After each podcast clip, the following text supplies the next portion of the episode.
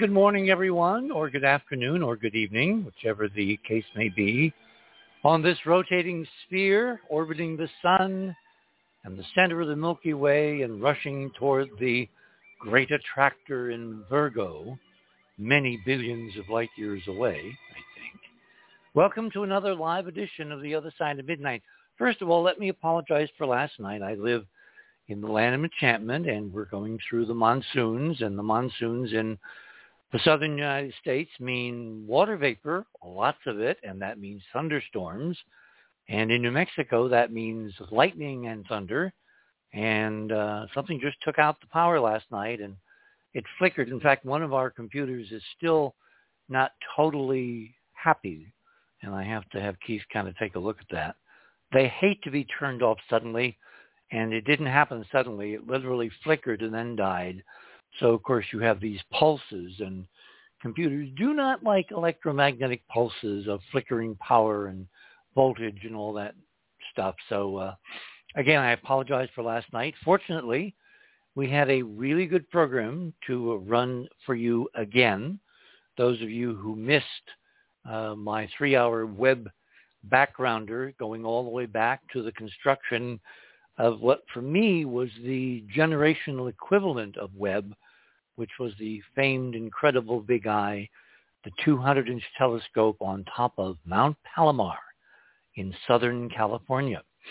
Only decades later would I kind of learn probably why there's a interesting resonance between me and that particular observatory because, of course, George Ellery Hale this major industrialist from Chicago who moved to uh, Southern California back in the teens and built four of the world's largest observatories, the largest telescopes on Earth up until relatively recently, like maybe just a generation or so ago, when the 200-inch was finally surpassed.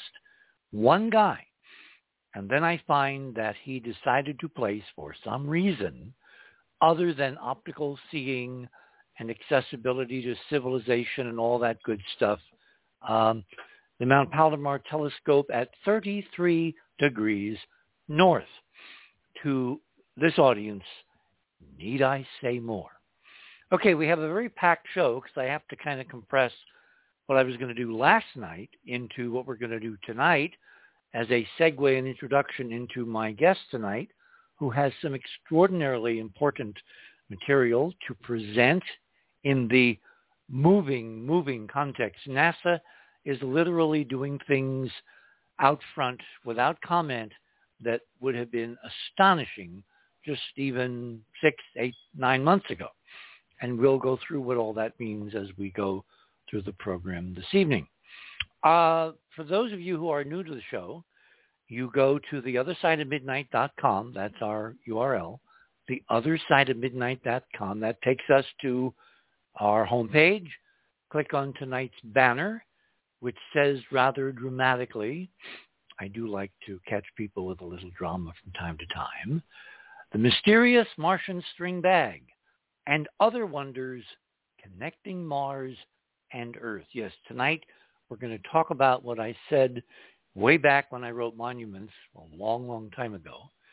The Monuments of Mars, A City on the Edge of Forever. Remember that book? If you don't, you've got to go out and get it. It's going to be important background for what's about to happen. And yes, it's about to happen, as you will hear uh, both tonight and on many subsequent weekends and shows as we move into I hate that word disclosure. I, I really think of it more as the end game because you know that NASA and all these other international space agencies have been playing games with us for decades.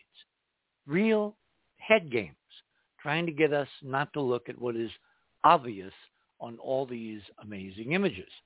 Well, that time is now coming to an end. We are in the end game, as you're going to see tonight. So um, you find that banner Mysterious Martian String Bag for Sunday, July 31st, 2022. Click on that banner. That will take you to the guest page.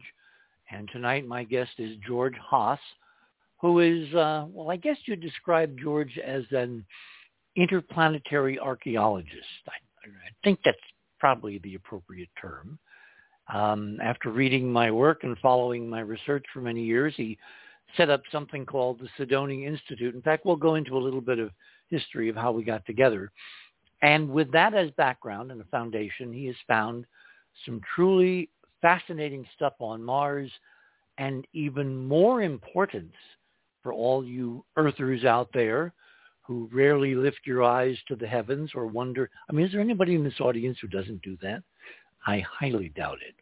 Anyway, um, George is kind of specialized on what I said uh, in that section of monuments, uh, the search for the terrestrial connection. Well, he and our own Keith Morgan have gotten together on a peer-reviewed scientific paper indicating one of those connections here on Earth.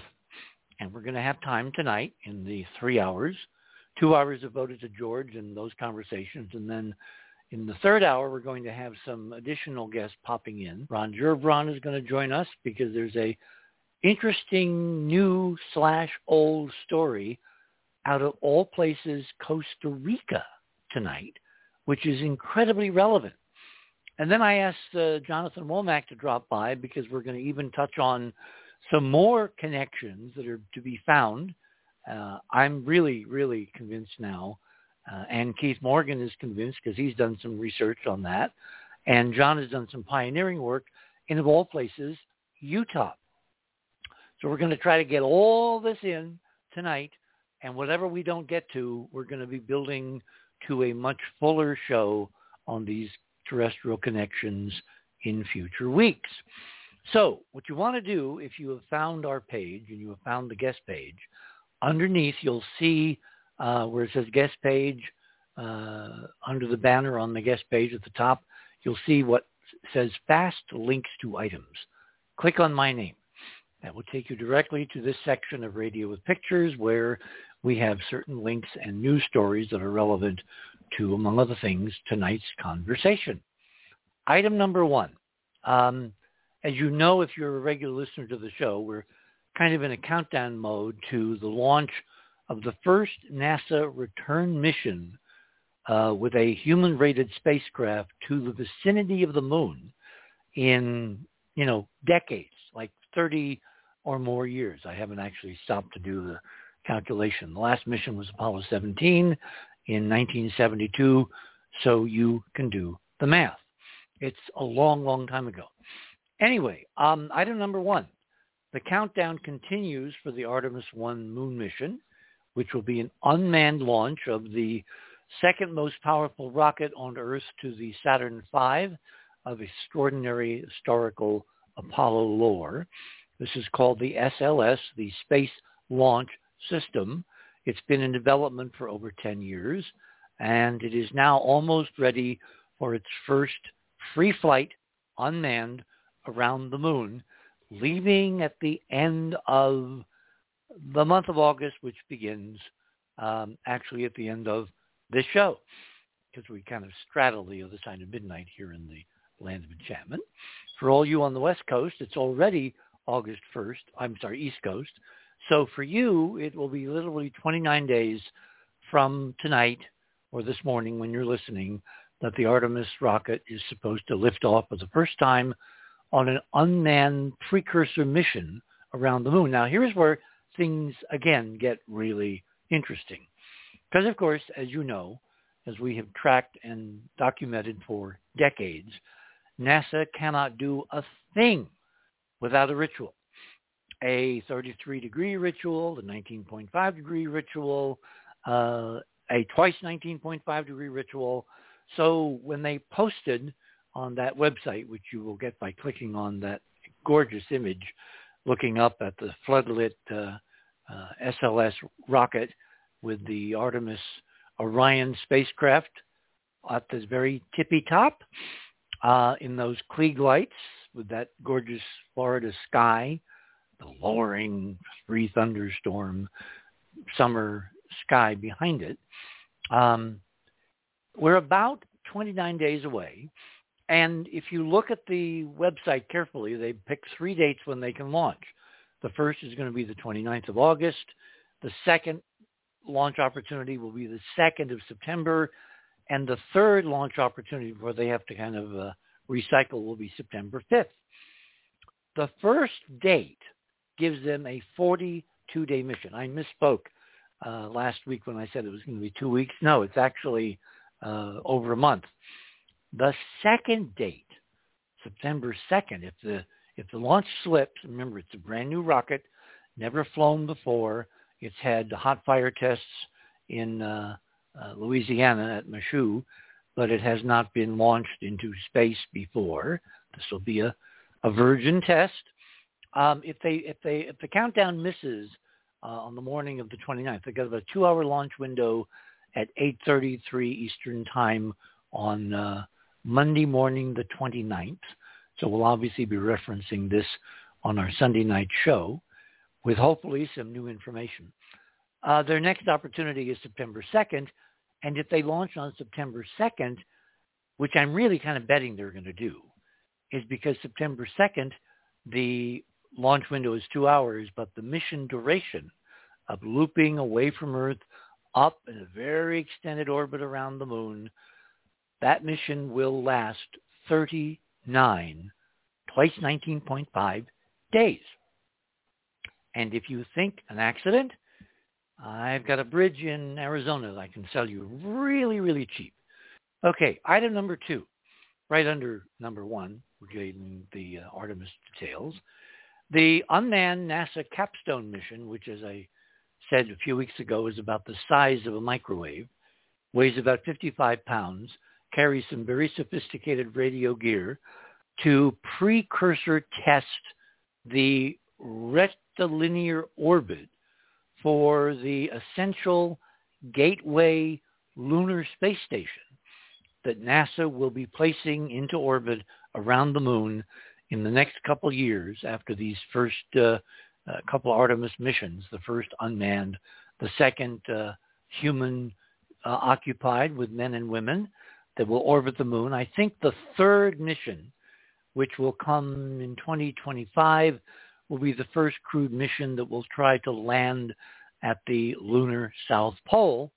And by that time, the Gateway Lunar Space Station, uh, which is called Gateway for really good reasons, will be in place uh, in lunar orbit and performing and, you know, being tested and all that good stuff prior to the first crew of, of uh, Artemis astronauts uh, who will come aboard.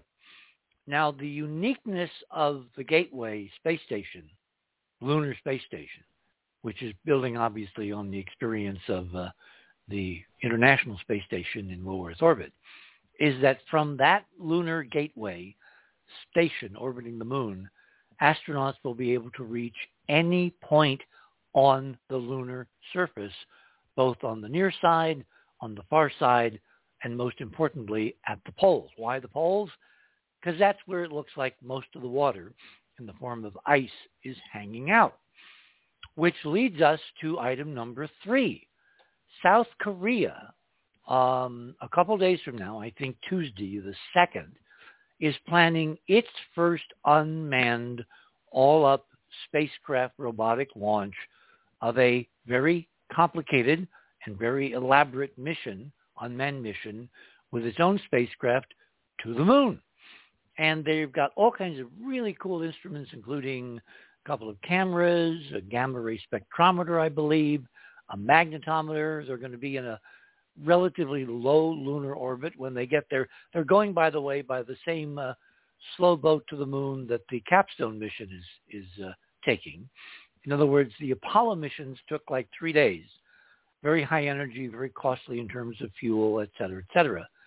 These two missions, Capstone and the Korean mission, whose name I believe is Durrani, don't quote me, but I think that's the name, um, and it means something like enjoy the moon.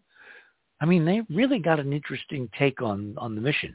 Enjoy the moon is the name of their mission. Well, we are definitely going to enjoy the moon through their eyes because, and this is again back to the NASA ritual, when they were building this spacecraft, according to the story you will click on there in item number three, uh, they allotted a certain percentage of the weight of the spacecraft, the mass, to a NASA experiment, which is going to be a camera, a very special camera constructed by, wait for it, Malin Space Science Systems.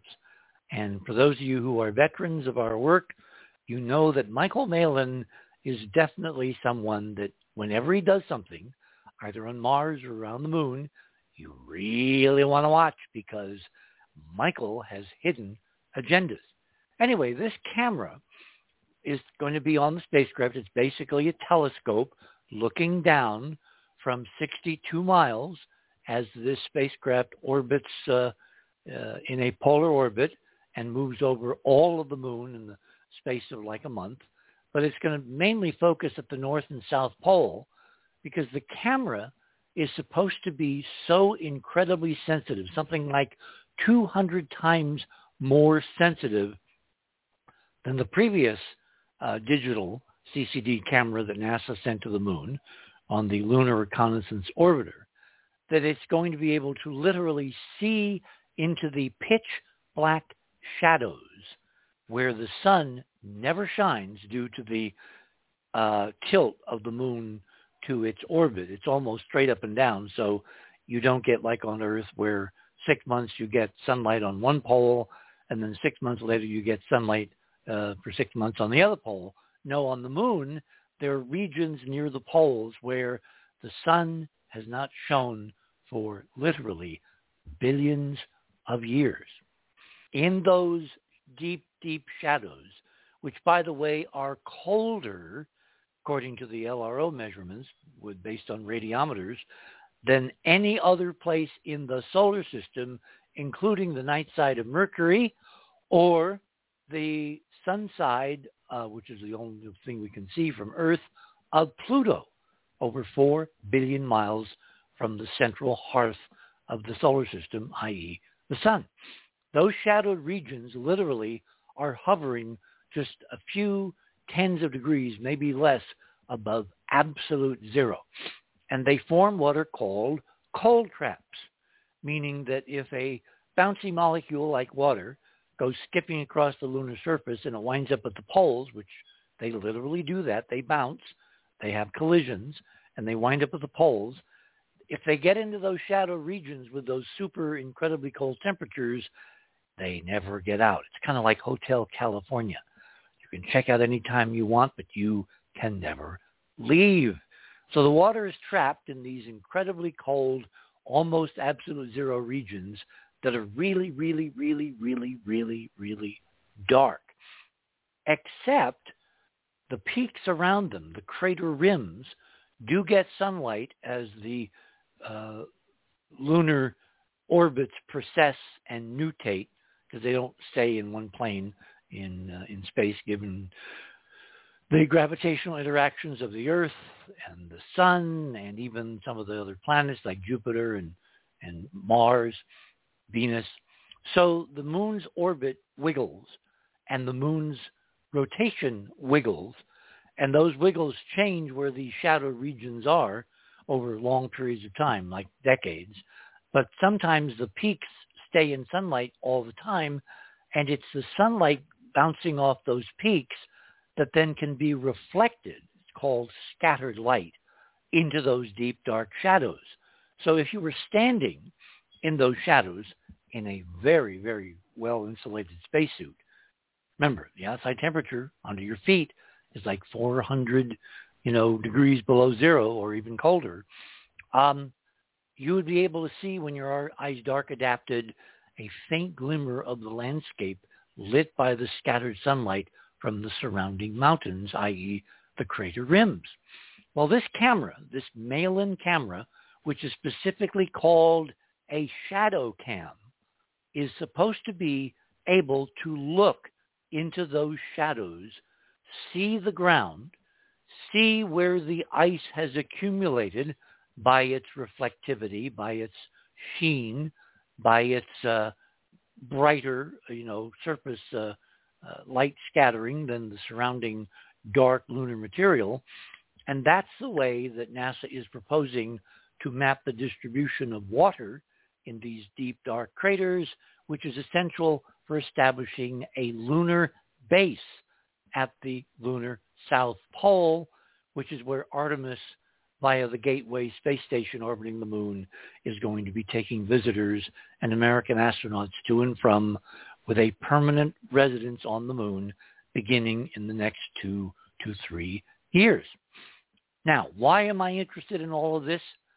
Because as we're going to do um, in the coming weeks, I'm going to do another one of these three-hour thingies where I bring you up to date on the status of our research into ancient lunar ruins.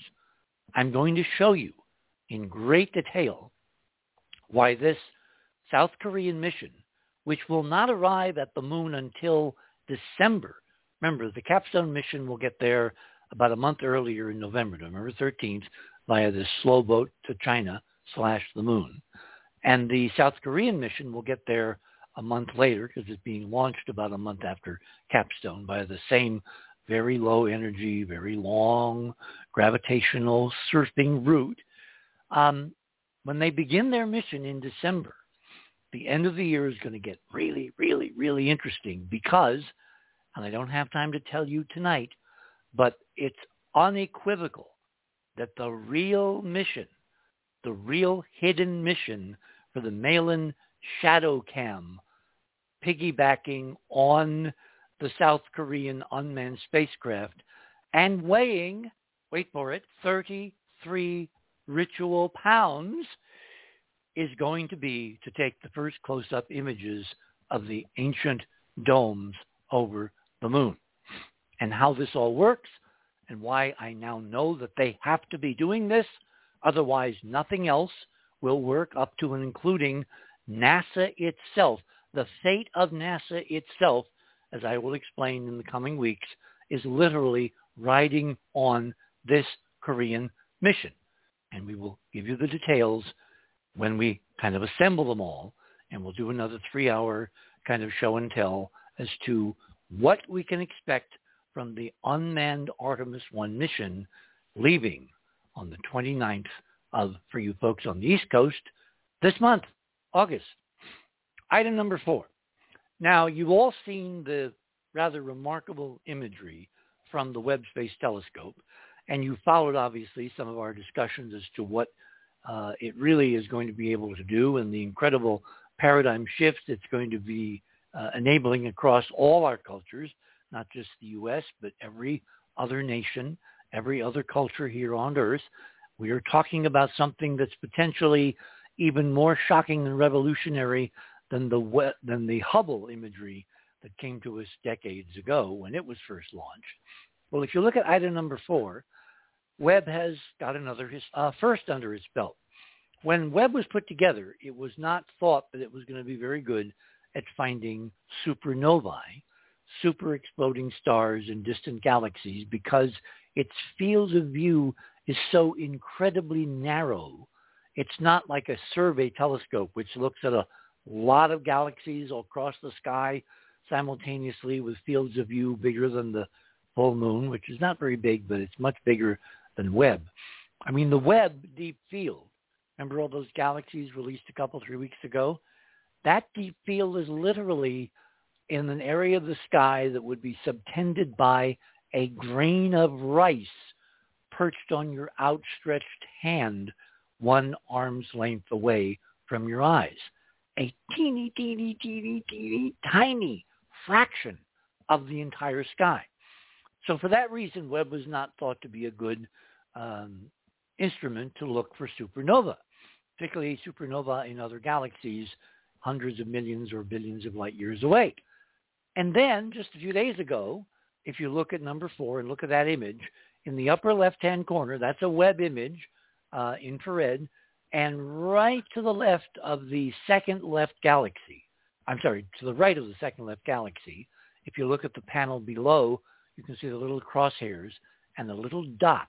That dot is a supernova, a star blowing itself to kingdom come, vomiting its guts into the galactic medium, radiating enough energy to outshine an entire galaxy for a brief period of time of weeks or sometimes even months. That little twink of light was recorded by Webb because Webb may not be able to see in one image, they can make mosaics, of course, um, a lot of galaxies side to side, but it's capable of looking literally billions of years deep into deep time, deep into space. And so what it loses in the wide angle, obviously picks up in the depth of its capability of looking back through time. And so this galaxy, where this supernova uh, appeared and was captured just after it had blown itself to kingdom come, uh, was photographed four billion light years away, obviously four billion years ago, and Webb caught it just because it could look so deep into deep, deep, deep galactic time. Item number five. Um, there was a Chinese launch a few days ago, which, as you may remember, was putting up a, another piece of the uh, uh, Chinese uh, space station.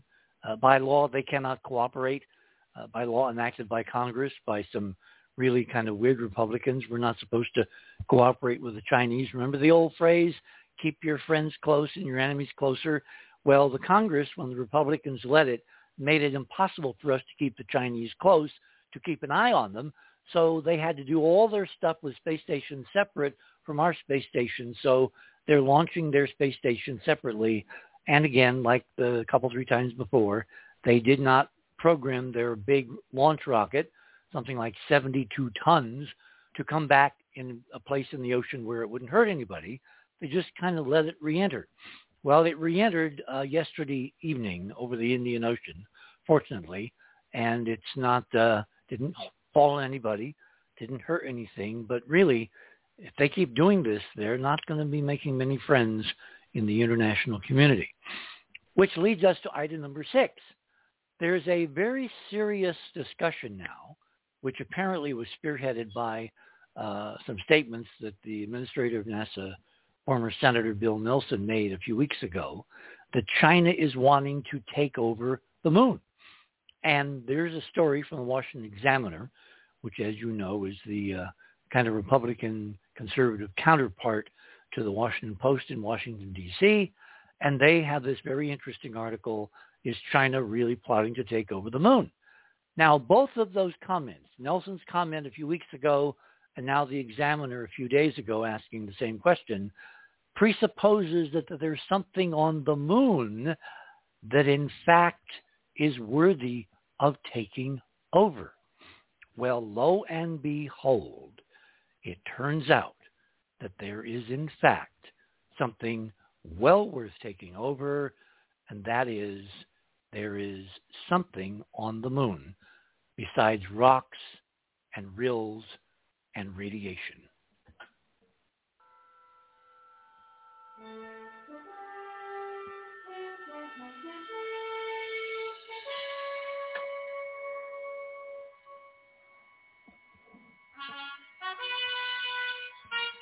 Well, if you uh, look at your clock, you'll see we have reached the bottom of the hour. When we come back, I'm going to tell you why we're playing Gene Roddenberry's Alexander Courage's original Star Trek theme. It's very important, so wait for it. You're on the other side of midnight. My name is Richard C. Hoagland. And when we come back, we're going to talk about Star Trek. We shall return.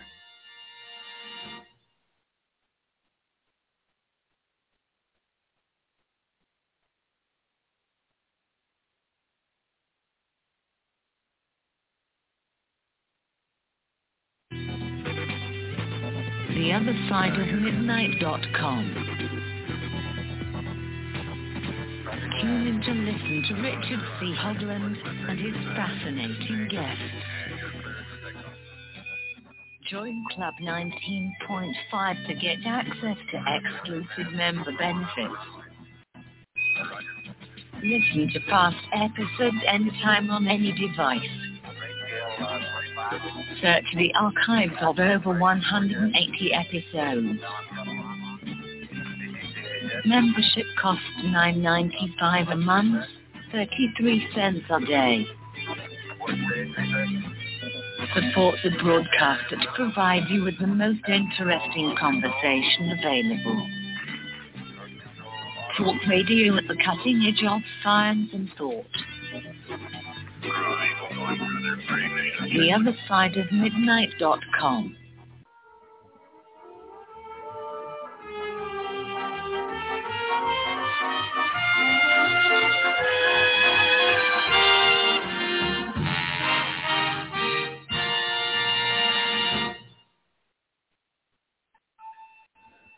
And welcome back, everyone.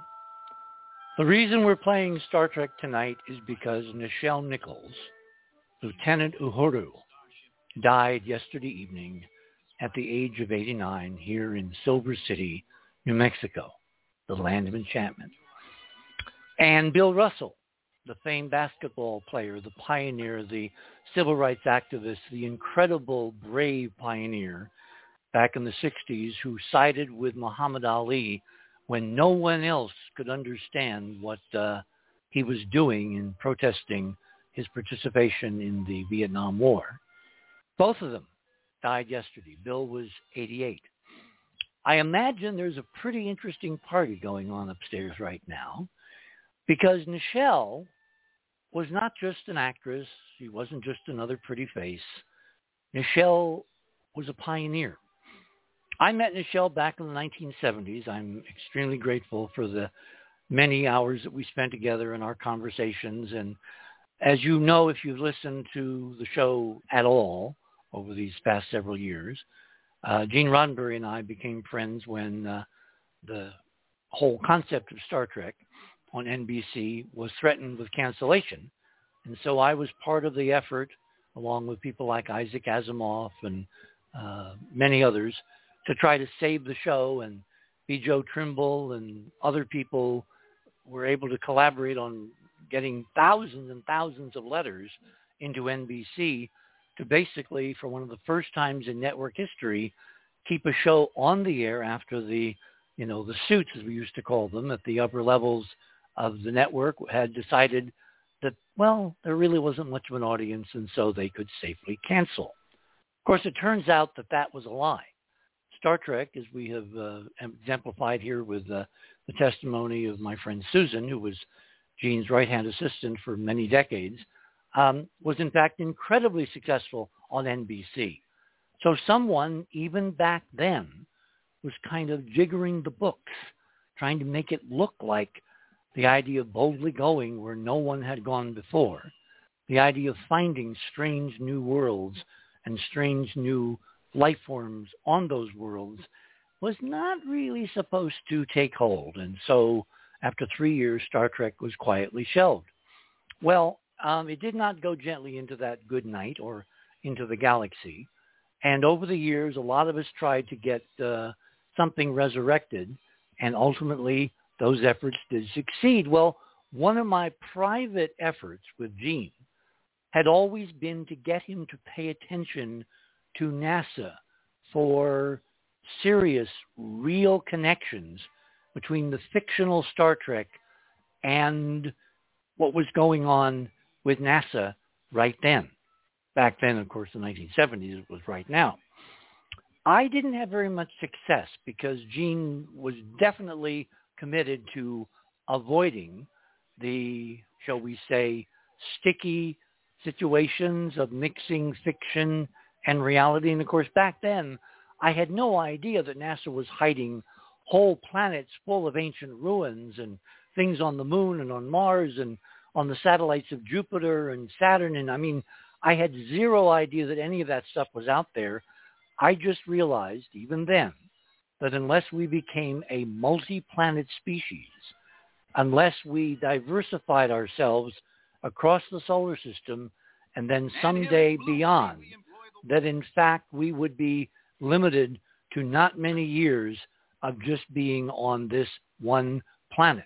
In other words, we had to become, in the words of Elon Musk, a multi-planet species. Well, little did I know, but behind the scenes, Nichelle Nichols, this very quiet, retiring actress who after the first year on Star Trek wanted to go back to her work as an actress and as a dancer and she wanted to do Radio Music City and all those normal Hollywood and Broadway things. And then one night at a party after the first season had wrapped, uh, she was, you know, kind of mingling with a guest there in Hollywood. And someone came up behind her and said, uh, you're Nichelle Nichols, right? She turned around and there was Martin Luther King Jr. And of course, they started to talk. And then she kind of unburdened herself and said that she was in this TV show and she wanted to go back to her real life. You know, she didn't really belong in science fiction, all that. And he obviously, as she says in her own books and told me, you know, personally many, many decades ago, she said to him, or he said to her rather, you can't do that. She said, why? She said, well, every Thursday night we all gather on the TV set to see you on network television. You're a model. You're a role model. Think of all those little girls who look at you fulfilling in an all-white crew with aliens a role that they could only dream about. And so Nichelle took a pause and her life took a change and ultimately she became a literal uh, contract personality with NASA in the 1970s working to recruit black astronauts, men and women, into NASA at a time when it was lily white and all male. And she succeeded. Thousands upon thousands of black astronauts applied and over 1,500 have been accepted. And in all different levels, you can now see this incredible diversity in our beloved local neighborhood space agency and it's all because of Nichelle Nichols. So Lieutenant Nichols, live long and prosper.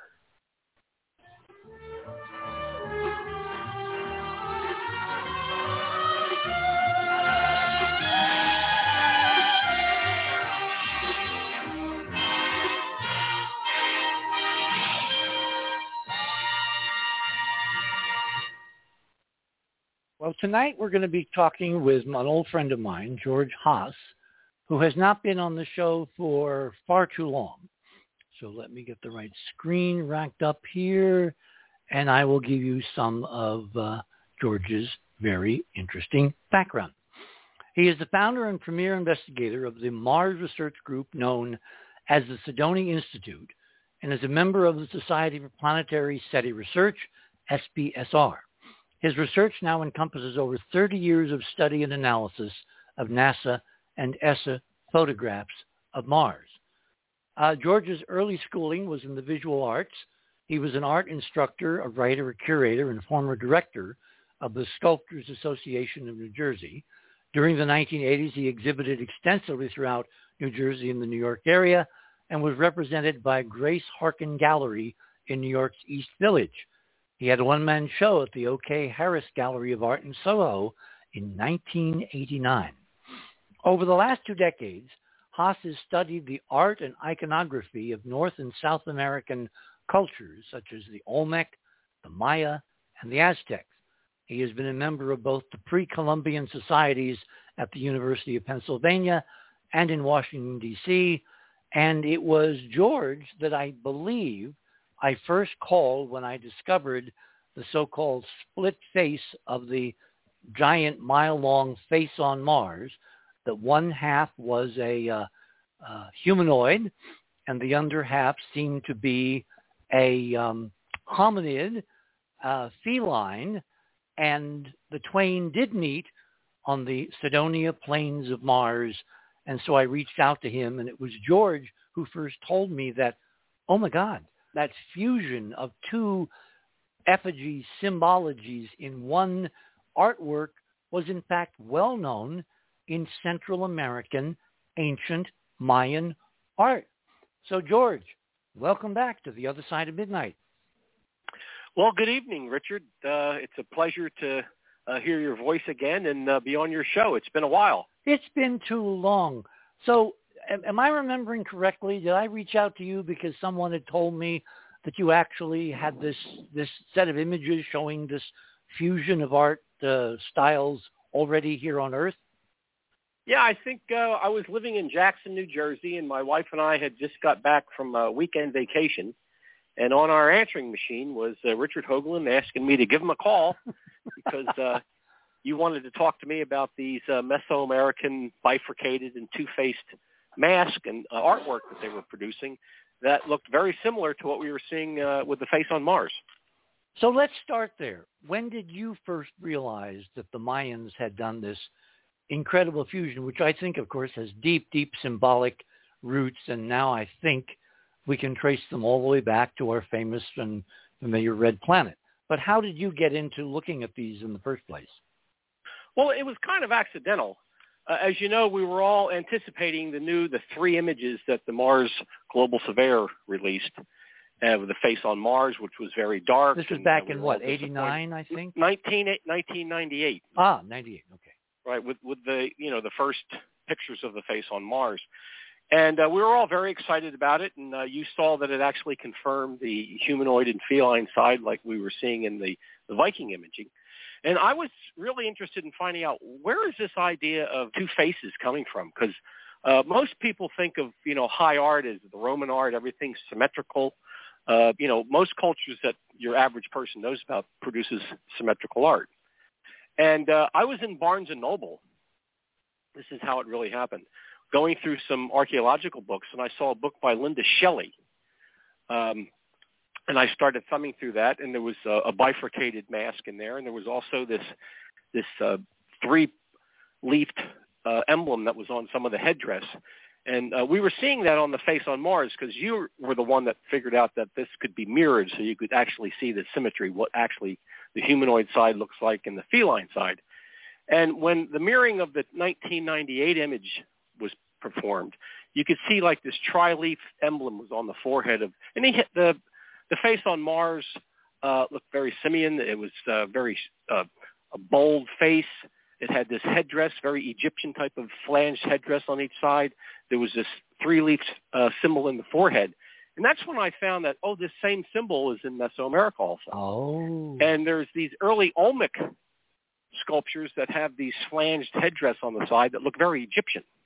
And there's sculptures of these. I mean, it's, it's no mystery to archaeologists but you have these same type of Egyptian type of flanged headdress that we're finding in, in Olmec art. Wait, wait, so wait, wait, wait, two... wait, wait, wait. You mean here on Earth we have a, a conflation of Egyptian-style art in a Mesoamerican Olmec pre-Mayan context? Oh yeah. Um, there's there's a well. Let me tell you why that's of... let me tell you why that's really news. Because we found Ron Gerbron and I have found exactly the same stuff going on Perseverance rover imagery out of Jezero crater about 35 million miles away on Mars. Uh, well, you know this is all connected, Richard. Richard. I do now. Right. So uh, when I found that, uh, that's when one thing led to another, and then I started seeing these two-faced masks with the humanoid and the feline on one side. Uh, the, the Maya would do uh, life-death mask they would do these masks that had like an old man on one side and a dog on another. So this whole idea of these this bifurcated technique, it was also in uh, Peruvian art, all, all the Mesoamerican cultures, uh, Aztec, uh, Zapotec, uh, the Maya. And uh, so that just opened up a floodgate that this is a, a legitimate type of art. Uh, you know, we don't have to think if we find structures or, or artifacts on Mars that they're going to be, you know, Romanesque. Uh, we're not going to find columns and, and Roman temples. This is going to be more uh, pyramidal. Well, wait, wait, wait. See, you're glossing over the shocking, stunning, absolutely unbelievable reality here, which is when I started this way back when, looking at those original images from, from Viking, uh, the Viking orbiter, the Cydonia images from orbit looking down, and then following the work of DiPietro and Molenaar, who did a pretty good first cut, but of course they – had no idea of the depth of what was there to be researched, even just at Cydonia. I was of the opinion that when we found anything on Mars, if we if we had found something, it was going to be quote aliens, right? Different culture, right. different planet, different species, different origin, different everything. The only anomaly in that picture was the stunning work of Ray Bradbury, who published a series of short stories, eventually collected into a novel called The Martian Chronicles, which then became a television series uh, with with um, oh what was his name uh, Rock Hudson as, Rock Hudson as, yes. as, as the key hero with his children. And it was it was the Bradbury heresy in the 1950s when the Martian Chronicles was first published that humans go to Mars in the first expedition, they land, and who greets them? But human beings, earthlings, living in right. wonderful Victorian houses with, you know, village squares and white steeples and the whole nine yards. And for, for someone reading as a kid this in the 1950s, it made a stunning impression on me because no one could ever have imagined that you go to another planet in that milieu and find yourselves. Well, fast forward the film decades and we see the face on Mars and lo and behold, half of it looks like us and the other half, as I laid out at the UN in 1992, looks like a big giant pussycat, i.e. a terrestrial lion. And there was no scientific background for that shattering paradigm uh, anomaly that one could possibly have anticipated in any real science. And yet when I turned to you and you started doing your homework, we find this motif of these fusions of human and other artwork all over Central America. Yeah, it's it's pretty stunning, and we're finding the same type of uh, uh, iconography on Mars. I mean, th- we are living in the twilight zone. Rod, move over. You got more company tonight, okay? You guys have a lot to talk about, a lot. Well, I, I don't think uh, I talked to a lot of people about this, and a lot of them they just don't know how to react to this because it just seems too crazy. but it, the you know, it's right there in front of you. Well, wasn't it that and then, famous... of course, the question is, why is it Mesoamerican? Why is it exactly Aztec? See, that kind of like throws out their their confidence because they they they expect to see something more, uh, you know, Western, or um, or, or from uh, you know like the Romanesque type of thing. Greek Greco-Roman. Greco-Roman, correct? Yeah. So uh, that brings us to uh, this whole Mesoamerican connection, uh, which um, you know there's a big debate on did the Europeans come ac- across the Bering Straits and come up through Canada down through you know uh, down through into uh, California and then go down south into South America, mm-hmm. uh, you know, coming into the New World. Uh, my theory Dur- is that during the Ice Age, when the when the ice had withdrawn the ocean, so you could literally walk from one continent to another along the shore and not get your Correct. feet wet. But well, I think what archaeologists are finding now that uh, Europeans were here, Asians and people uh, of, of that area were here before the Ice Age. Long before. Right, and they were down in South America, Peru, Chile, uh, Cusco, all, all these places down Well, there. Well, the weird thing And- is in Tierra del Fuego, the oldest New World settlements, I'm talking really old, are at the southern tip of South America, and they get younger as you go north as opposed to being the oldest north and the youngest south, which would follow the so-called migration hypothesis. Yeah, the famous settlement down there, Caral. Yep. It dates before the pyramids. Yep, yep, yep. And, you know, mainstream media doesn't even pay attention to that because it just throws all the history books upside down. And my theory is that they came up from the, the um, South America up through into North America. It's just the other way around. Which means they had to have arrived by some other means. Correct. Things that we have to try to figure out. And that's what brings us to this odd uh, geoglyph that's sitting in Alberta, Canada. Well, let's not get there totally yet. Let, us not get there yet. I want to Okay. do, do the proper segue. Uh, I didn't know this afternoon that Nichelle had died, so I had to make an incredibly important room to celebrate her and what she's done to bring the real and the fiction together. We're we're almost at the edge of the Star Trek universe, and mainly because of Nichelle Nichols and her determination to drag Roddenberry and NASA kicking and screaming into the 23rd century. So she really is an incredible pioneer, and I was so honored to have met her and worked with her uh, back in the 70s. Anyway, this is all a prelude to how did we get into me inviting you on? Well, if your ears were burning a few weeks ago, it's because uh, uh, Robert Morningstar presented one of your photographs that was taken from uh, Neville Thompson's Gigapan uh, a couple three weeks ago of something that looked exactly like to both me and Ron and others like an orange string bag that you pick up at the supermarket to put your oranges in and take them home. I mean, it looked so much like a damn string bag, and yet NASA took wonderful photographs of it and never said a word. Then a few weeks later, after uh, Robert and Ron and I had talked about it and you on the show, and I said, well, I've got to go and find George and get him on. We, we, you know, talk about the background. Then NASA released more pictures showing this little piece of twisted string, literally right. It was blowing. like a week later they they came out with the the uh, the the tangled piece of string there. Yeah, and they made a big deal. They made the, the, the string one of their pictures of the week, which they do, pretending, of course, that people are writing in and voting these pictures best, second. I really doubt that. I think it's all. Well, they do that all the time now. All these oddities are pictures of the week, like nonchalant. Mm-hmm. but but they don't comment about their origin, what they might be, what they might imply.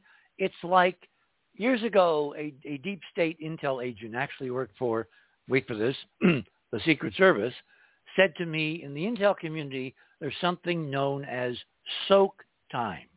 Like you soak clothes before you wash them. You, you soak them in, right. you know, Tide or Suds or, to get the... Saturate the, before using. Exactly.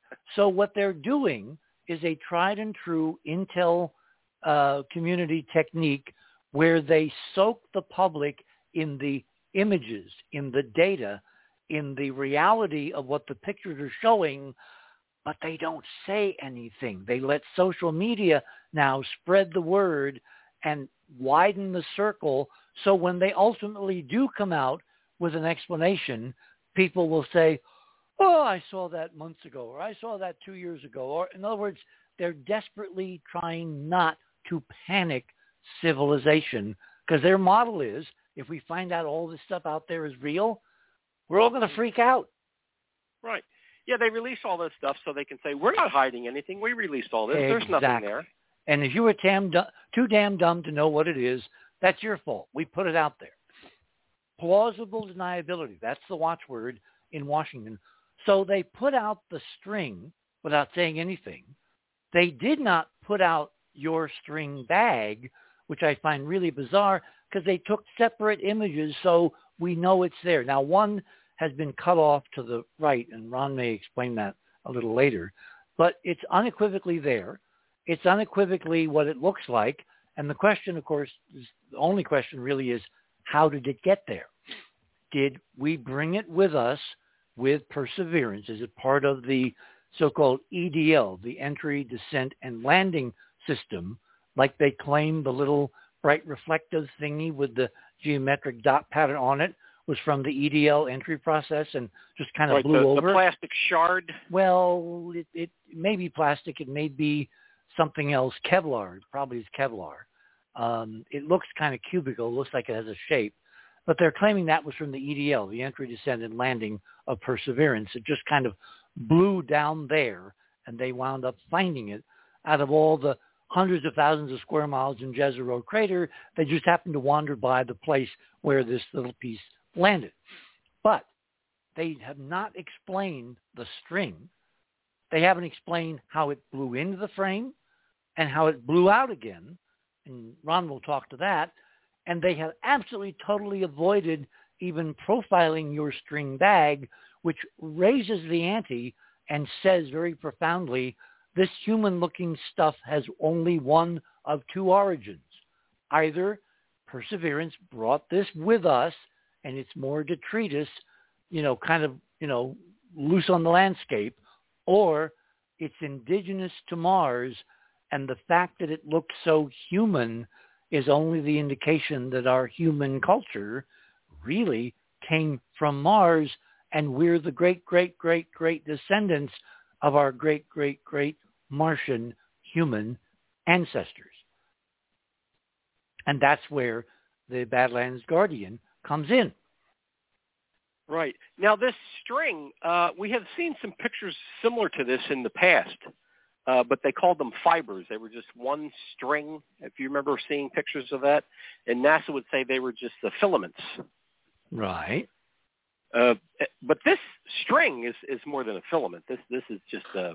It looks like somebody just wound up a piece of string and threw it on the ground. Yeah, and it we know it blew in in the wind, which is a whole other story, because given the NASA that we have been told about for like half a century, going back to Mariner 4, the atmosphere is supposed to be only as dense as that at 100,000 feet over the Earth. There are no winds that can pick up anything, let alone a string at 100,000 feet. Um, you can talk to the X-15 pilots. You can talk to the astronauts. You can talk to the U-2 pilots. Uh, there ain't no winds that can pick up string at 100,000 feet, which means if that string literally blew into frame a few weeks ago and then three or four Martian days later blew out, which Ron has very carefully documented, you can actually see the little indentations on the top of the sand dune where it rested for a couple, three days before the wind blew it away. In order for that mass of string, and you can do a calculation, if it's, you know, cellulose, it has one mass.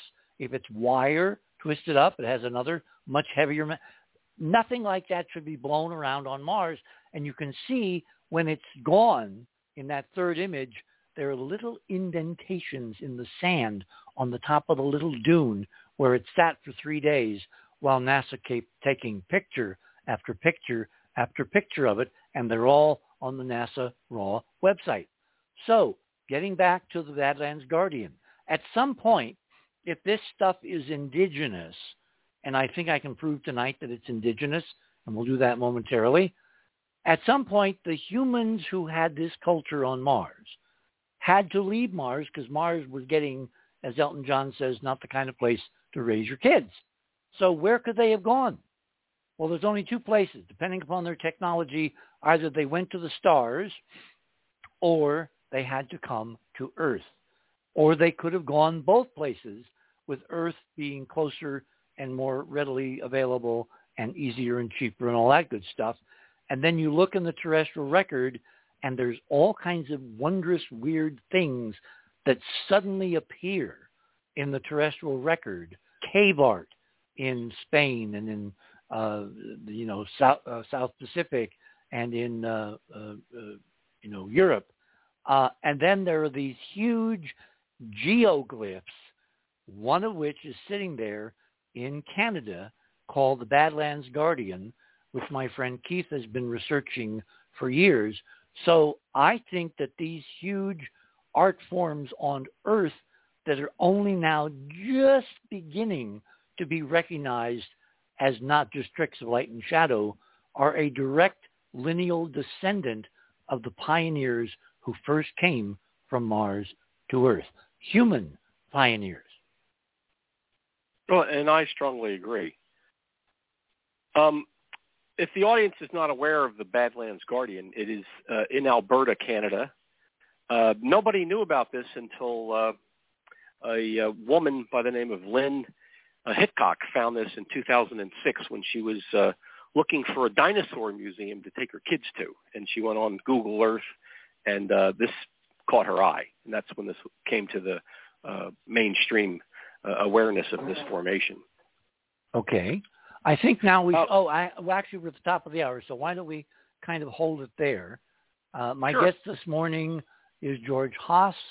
We're discussing what may have happened when a culture from the planet Mars decided by necessity that it had to come to Earth. And if that happened, is there any evidence from that time period, which would be literally tens of thousands of years ago, is there any evidence on Earth that in fact such a transition was made?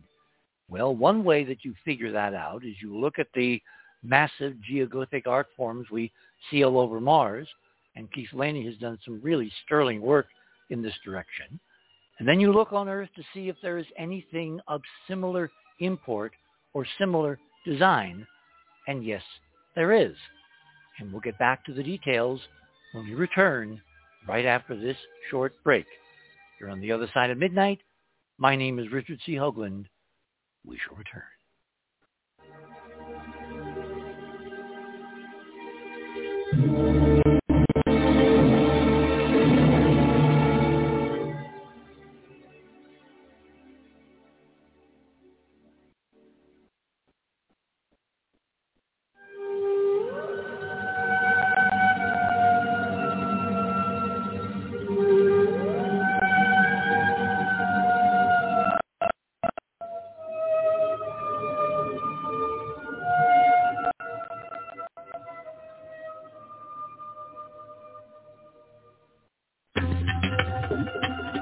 theothersideofmidnight.com.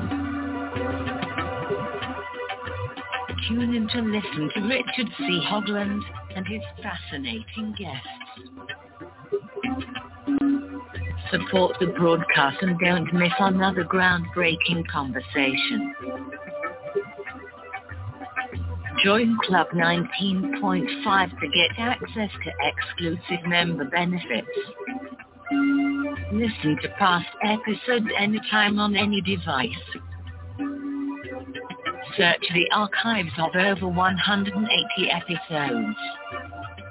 Membership costs $9.95 a month, 33 cents a day. Talk radio at the cutting edge of science and thought. The other side of midnight.com.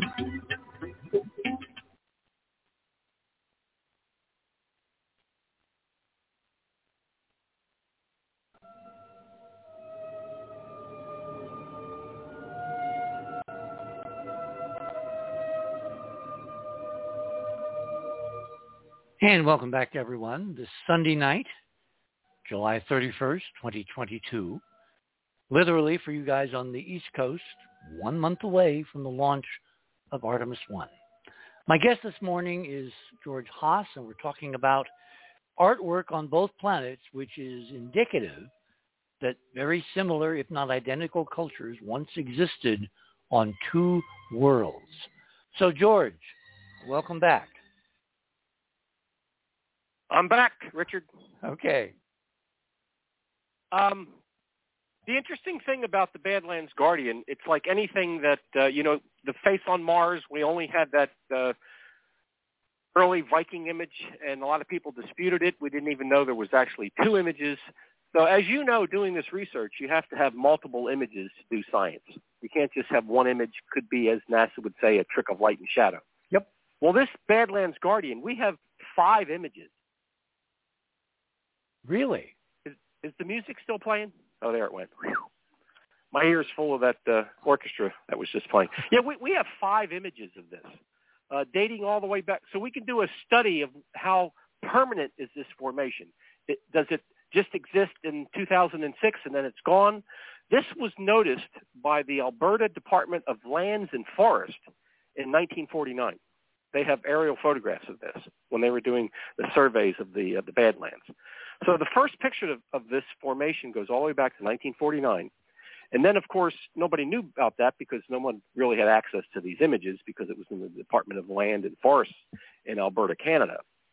But once the internet was set up and we have Google Earth, uh, opened up the doors to all kinds of research. I mean, we even know about pyramids in, in China now that we never would have known of without Google. So in Google, every couple of years they take a new image and they take the, the old one down, they put a new one up. Okay. I'm having someone else talking in my ear. That's bizarre because there's nothing going out over the air here. Okay. That is It sounds like another program. that is very bizarre. Let me let me see what if I can get Uh, rid of talking about children. Um, but anyway, uh, so Google released uh, images every couple of years. So they took they, they first image was in 2002. They had an image put up in 2006, which is the best image. Uh, they put an image up in 2012 and 2015. Now, the most disturbing thing about this is that in 2015, someone that owns this property started planting trees on the face. Really? I hear commercials about people suffering for cancer. that is I, re- so I really can't. there, there is nothing coming out of this machine that should not be done. should Keith give me a call back, or, or I'm having trouble with this? I Yeah, let us there's another program overriding my your Oh. program. all right. I am NASA is at it again. uh It's about I got Rich, Yeah. uh, just Do you kill hear the it? alien machine, okay? say again? Kill the audio from the alien machine. I just did. You hear anything? Yes, it's still coming over Uh, the, all, the alien machine is, is totally killed. And let me check here. Uh, sorry, folks. This is backstage radio. This was ha- what happens when you do a live show. Talk amongst yourselves. Find the tab that's playing. You hear it also, Keith? It's not you. It's not you. Yeah, it's it's uh, something about pediatric cancer program. Bizarre because there's nothing coming out of these machines that can be coming. I only have one window open in both. All right. So. The other side of midnight.com. Tune in to listen to Richard C. Hoagland and his fascinating guests. Okay, it's not that. This is very weird. Are you still hearing it, guys? Something Um, was playing. Not right now. It sounded like a music ended, and that was the end of the uh, commercial or the program. I hear nothing now. Okay, good. I only hear your voice now, Richard. Okay, good. well, yeah, like I was saying, the most disturbing thing with this whole collection of images, 2015, somebody started planting trees over the face, Right. which is pretty disturbing. Uh, well, And now they- I have a now I have a twenty dollars a month commercial on. this is really bizarre. This is totally bizarre. All right. And Keith is also hearing this. Yes, I am. Yeah. But I don't hear it on the live stream. It's strange. I don't hear it on the live stream. Yeah, and I'm not hearing because I actually have uh, the alien machine muted, so you shouldn't be hearing it from there. I, I hear nothing right now. Okay, let's assume. So Keith, if we are talk you, like, are you yep, there it? it comes. It's back. Are you hearing anything? Not now. Okay. Richard, do you have your button for pre and post up or down on your mixer? Uh, it. Oh, it could be the mice. Maybe they've done this. I'm looking. I, it's everything's fine right now. It just comes and goes. All right, let's move on. Don't play anything. Um, well, I'm going to have to play something at some point. Don't touch anything, Richard. yeah, backstage radio, folks. Okay. right. So if if the audience goes to the uh, picture page uh, for George Haas, uh, the first picture uh, shows the uh, expanded view of the Badlands Guardian face. Uh, let me ask one more technical thing. The pre and Sure. post should be down, right? On it depends. Is pre down or up? Pre is up, post is down. Okay, should should be down. All right, it was up. It's the damn mice. so so I, I don't hear any interference right now, Richard. Okay, well, we now solved the problem. The mice do things Okay. to the studio when I'm not down here during the week. Or gremlins. No, it's the mice. It has to be. So, all right. So, please continue. Yes. So um, if the uh, audience goes over to my page, they can see the uh, Google image. Uh, uh, that's the best image that we have. That was from 2006. This is number Uh, one. Right. Uh, number two is, is my line drawing, uh, just giving you an idea of what, what we're seeing in the face. Uh, that's my uh, line drawing of oh, the Badlands it's so Martian. He, he is. There's and he's two got faces there. Yes. well, he has a face in the headdress. There's a little- Exactly, yes, A little mask up there. Yep. Yep. Yep. So uh, when, to get this science paper uh, published, we had to uh, go through all the different images and show how this has uh, maintained its uh, um, form and shape and kept all of its uh, features. Okay. What, did a what- hang on. Hang on. What's the scale of this thing? What are we looking at? How many miles? How many hundred feet wide, tall, that kind of thing? Well, it's it's about a, almost a mile across. It's it's pretty big. So someone in the Similar to things on Mars. Everything on Mars is very Yeah, but- large. also, but- you know. It's twenty two hundred feet. From 2200 feet, thank to you. down. You mean uh, laterally from the top of the effigy down to the chin, Down to the chest. down to the Yeah, chest? Twenty. chest that's area. half a mile. Okay. Right. So you're saying the Canadian government authorized someone to plant trees all over it? Well, this is a private property, Oh. and the the person that owns this decided to plant trees along the nose and the mouth for some reason. Well, maybe And they were. Maybe the- they. Maybe they were paid to. I, I it's very suspicious. Richard, they've known done- about the Badlands Guardian since 1937. Okay, Right. and when I brought this up at Ancient Aliens uh, Con, uh, Con, Alien Con in 2018, uh, and they did the episode where George Haas and Dr. Mark Carlotto were uh, season 14, episode two. All of a sudden, somebody created a Badland Guardians new area on Google Earth, and then they deleted the one that was pointing to where it was supposed to go. And when I brought that to Google Earth's attention, they suddenly moved it back because they realized it was in the wrong place because I put it, the picture with the burned in. Uh, so they deliberately did a misdirection on the internet to keep people's interest from going anywhere. Yeah, and they right. thought and they'd Richard, get away currently with it. you you can't retrieve these earlier images. I, I downloaded them all, uh, but if you go on there now, you can't even see any of the older images. Really? So it's very mysterious. That's now this is a privately owned property, and the person that owns the property for some reason decided to plant trees where the nose and the mouth is. Have you done any due diligence on who owns the property? Like a Dun and Bradstreet? Who are they? What's their background? Do they work for the Intel community? Because a lot of people in Wyoming and Montana, which is just below Alberta, are all ex-members, actually you're never ex, of the intelligence community, CIA, NSA, et cetera, et cetera. I know that because I was brought out there to do a presentation once and a whole bunch of really weird, I won't say this word on radio, things happened to me.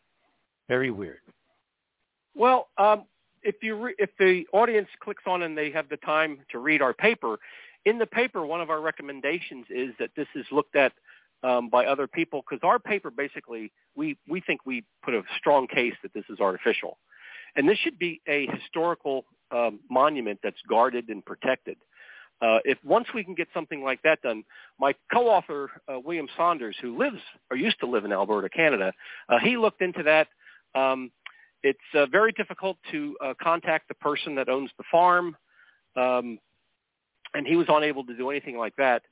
But uh, we're trying to get this as a protected land uh, mass up in Canada. Which means the Canadian government would have to declare. Do they have the equivalent of national parks?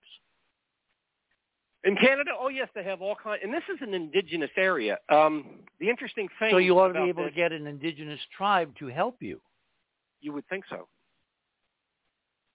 and you can't. It's very difficult. Uh, the the tribal fathers up in Canada, uh, they have been burned so many times by the uh, Canadian government that it's it's very difficult. I mean, this is what I was told. I don't know, but it's very upsetting that the the person that owns the property is actually planting trees and disguising this formation. well, trees can be cut down. Yes, that's true, but they will they you know will destroy. This thing has been a permanent for years that we know that it existed. So it's it's pretty permanent. But for someone to come in and and, and on purpose plant trees on this, it's it's very uh, well, it's obvious to hide it, and I think they're being paid. I would think so. Yeah. Right. That would be like the rumors that you know NASA was going to blow up the face on Mars, and everybody was afraid of that at one time. So, Mhm. so you never know. They'll do anything they can to stop us from finding this out. You know, they uh, there was a View Earth View uh, website that was doing what Google Earth does, and they covered it up with ca- uh, clouds, and the shadows of the clouds on the ground didn't match what was in the sky. But the Badlands there were- Guardian companion clouds was still day. there. yeah, and why would you put out a satellite photo uh, with a whole bunch of clouds? Because they covered it up. But I could see where the companion was, and then I could locate where it was in that in that whole thing. And they covered it up. All you could see was like the bottom part of the chest, and that was about it. okay, well, Tempest Um, is fugiting, so let's go to number three. Right. Okay. Well, number three, um, doing the science paper. Of course, you have to put science in this. Um, I did an analysis of the. Well, wait, uh, wait. You, you, you keep referring to this paper. Give us the background of this paper between you guys, okay? William Saunders, myself, and uh, an image analyst, uh, James Miller, and a geologist, um, Michael Dale. Uh, we've been working on a paper about the Badlands Guardian since 2018. And it was just published recently in the Journal of uh, Scientific Exploration, uh, 2002. So we've been working on this a long time. Uh, in the time that we were working on this, unfortunately, um, Michael Dale had passed away two years ago, Hmm. uh, which very was very unfortunate. And we had kind of set the paper aside because we only had this one image. And then I was at the uh, Ancient Aliens conference. That's when I met up with Keith again. I had met Keith originally in Gaithersburg at the X conference when you had spoke there. Ah, yes. Many. That's when I first met Keith. So I've known Keith all the way back since the early 2000s and kept in contact with him. And uh, he lives right in Maryland. I'm in Virginia, so we're not far away. So I went to the, I was invited to speak um, at the Ancient Aliens conference, and I, I saw Keith there, and we, we were hanging out. And we went to one of the big rooms where they were doing discussions. And Keith, tell them what you did with your cell phone. Yeah, um, I had shown uh, Kevin Burns the Badlands Guardian earlier that morning because I kind of ambushed him going into his staging area. and I said, I didn't get to show this to Eric Von Daniken. And I show him my phone with the Badlands Guardian on it. And he says, well, I got to go. Wait a minute. And he starts staring at it really Mm. hard. And Yeah, the, the good 2006 picture. Right. And then that evening when we were in the uh the big conference and everybody was the audience was there, uh I I said, uh, Eric, I didn't get to show you this and I held my camera up. I mean my phone Well, up you were up at the microphone. Yeah, I was at the microphone first. And I'm and He had the And- conch shell. and and then uh Kevin Burns starts elbowing Eric Von Daniken going, Yeah, yeah, yeah, yeah, you gotta see this, you gotta see this. Bring that up, bring it up. And I bring it up there and Eric goes, There is this, there is this because he didn't know it existed. Right. Like most of none of the, guys knew that it existed until I brought it to their attention. And that's when uh they decided that I guess they were gonna do the uh episode on the Badlands Guardian, which they had uh, you and um, and let me get a hold of Ron here. You guys continue. Okay. Yeah. Um, so that's when I uh, rehooked up with uh, Keith, and that kind of gave a shot in the arm to our Badlands Guardian research because talking to Keith, uh, he had access to these other images, these um, earlier images. So we started putting that all together, working with Keith. He joined us to put the paper together, and uh, so that's when the paper was finished. Uh, submitted last year and it was published in the uh, Journal of Scientific Exploration, which uh, we were just very pleased with. Terrific. So if the audience takes a look at number three, uh, that's just a, a proportional study showing the uh, the proportions of the human face with the eye, nose, mouth, lips, chin, and it matches up perfectly with the Badlands Guardian. Yeah, we did the So same thing with, our- with with the face of Cydonia when uh, Jim Shannon joined our group for a while, and the Right. proportions of the face on Mars are human proportions. That was our first So clue. this is human, correct? Human proportions. This isn't just random geology that formed this. Is what most geologists up in Canada want to say. They do not want to admit that this was an indigenous uh, culture that produced this. Uh, the, if the audience goes to number four, I have a native uh, Indian uh, showing uh, facial features, which are very Oh, similar wow. with the, the slanted uh, nose coming down with the forehead, and those all match perfectly. That is a 100% match wow. which is amazing. So this is more evidence that this is uh, something that was crafted and, and produced. Now, the interesting thing we mentioned late earlier was that this was found uh, up in Alberta, Canada. Now, right next to Alberta, Canada, where this uh, Badland Guardian is, there's a little Indian settlement called Medicine Hat. Oh, I've heard of that. Yeah. Right, Medicine Hat is right down the street from where this is, and um, this portrait in number five that is a picture of uh, many horses, and he's wearing a medicine hat. That's called a medicine hat, and this is the same kind of feathering that is in the Badlands Guardian. And it's very interesting that you have a portrait of a indigenous type Indian with a headdress that is called medicine hat type headdress, and there's a little settlement right next to it called Medicine Hat.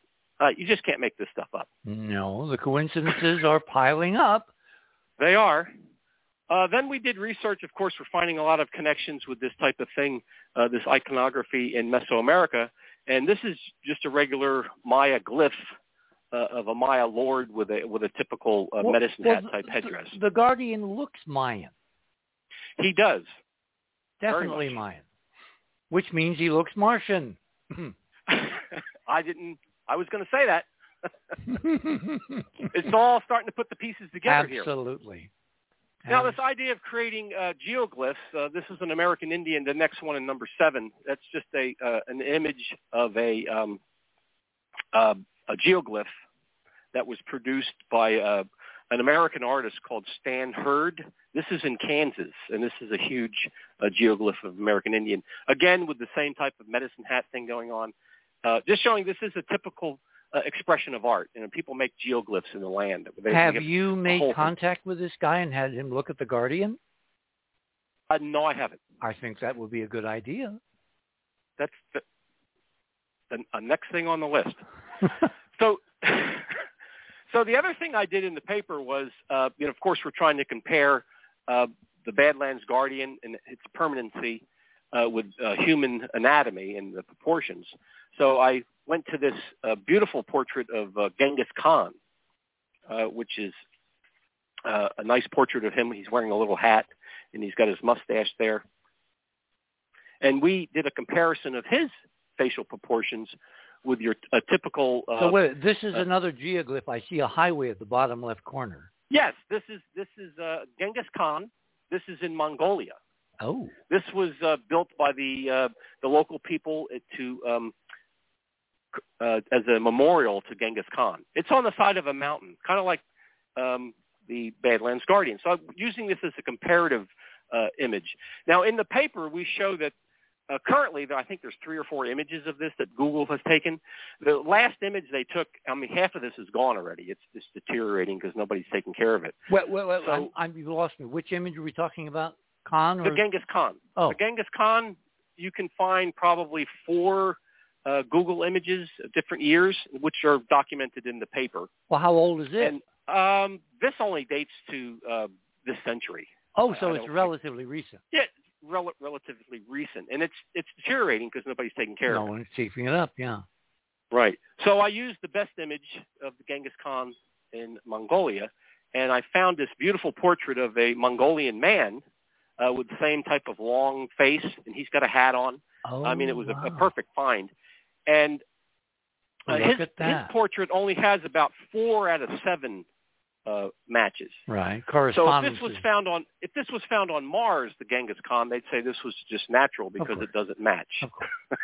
So that's the kind of argument we were making. So on Mars, the the alignments are are perfect that we're seeing with the um, not Mars, I mean in, in Alberta mm-hmm. with the Alberta Badlands Guardian.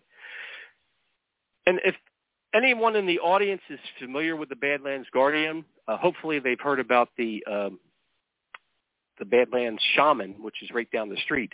If you look at uh, the Google image 10, click on that. Uh, it'll give you the location of where the Badlands Guardian is. It's labeled A. Okay. And then right to the west of that, there's another geoglyph. So the Badlands Guardian is not alone. This oh. is the, the, the second guardian, which I call the Badlands Shaman. And if you look at that, uh, it's a portrait. He appears to have a, a, a long chin or a beard. He's got a weird headdress with teeth coming out of the side. You can see the nose, mouth. He's got a recessed eye, shadowed. So we, we not only have the one geoglyph of the Badlands Guardian, we have a secondary glyph uh, just to the west of that. And, so and, a, and, and that's what we're seeing in close-up in number 11. Yes. Number 11 is the uh, the close-up of the shaman, the, the second guardian. Oh, that's extraordinary. You don't even need your sketch. No, it's blatantly, I mean, blatantly obvious, and he looks like looks like a Viking. Uh, yes, another one of my well, ancestors. right. So, uh, and what I've done in 12 and 13 is just show a similar uh, Maya uh, headdress that look very similar to that. Oh, look uh, at there's that. 13. 13 actually has the, the fangs and the teeth and things coming out, very similar to what you're seeing at, in Canada. So again, both of these images, the Badland Guardian and the second Guardian, the Shaman, they both have these Mesoamerican kind of connections. Look very Olmec and of course uh, Mayan and Martian. Wow. Wow. Okay, keep going. So this whole idea of uh, Badlands Guardian, he has a feathered headdress and he's got a little mask up there. So this whole idea of the avian connection to the, the headdress. Uh, on Mar- now we're going to go back to Mars. We're going from Canada, uh, showing all the uh, iconography that's finding references into uh, Mesoamerica. Uh, now we're going to go to Mars to do a comparison with a pictograph and geoglyph on Mars uh, that looks very much similar to what we're seeing in Canada. We have very similar ideas here. We have a, a profiled face, which has a avian headdress. Now, I originally thought this looked like a Viking lord, Mhm. but the, the science paper it's called the uh, a bearded profile with avian headdress, and this was also uh, produced in a, in a science journal. So the, the number 14 is just showing you the boxed area where this is located. Well, it appears to be on the on the talus slope of a very large crater, with those mountains being the rim. Exactly. This is located in a large crater. Uh, there's other pictographic images in the crater, but the interesting thing about this Viking lord or this bearded profile that we're looking at, it's located very near the rim of the crater. Now, the American Indian serpent mound is actually constructed on the rim of a crater You mean in Ohio? in Ohio? The serpent mound in Ohio is actually constructed on the rim of an ancient crater. Oh, now that's Most people don't realize that. Now, the reason I the wonder- I wonder- archaeologists I wonder- say they built it there, I wonder if Michael. Hill knows that. Michael Hill is a uh, you know Native American who's been on the show many times and has deep connections to Ohio and has been talking about the ceremonial and other you know religious connections of places like Serpent Mound. I wonder if he knows it's on the rim of an ancient crater. Hmm.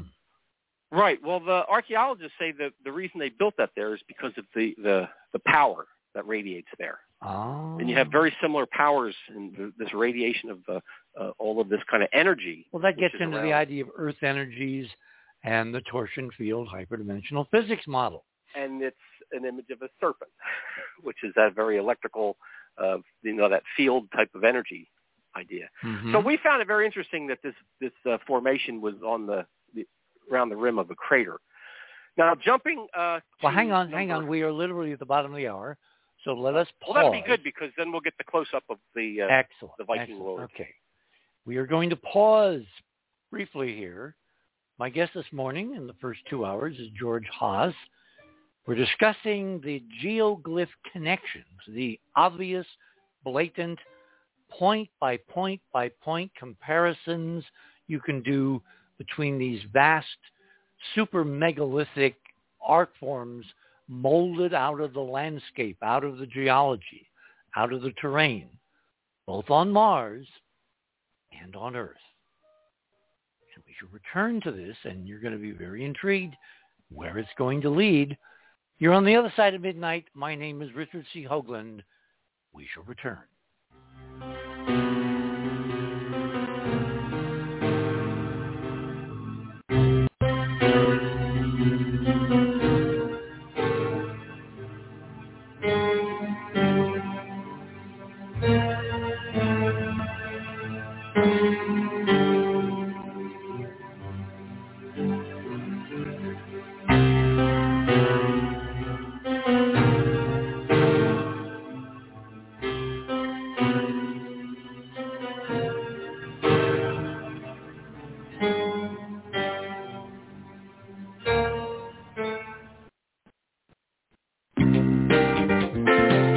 TheOtherSideOfMidnight.com. Tune in to listen to Richard C. Hoagland and his fascinating guests.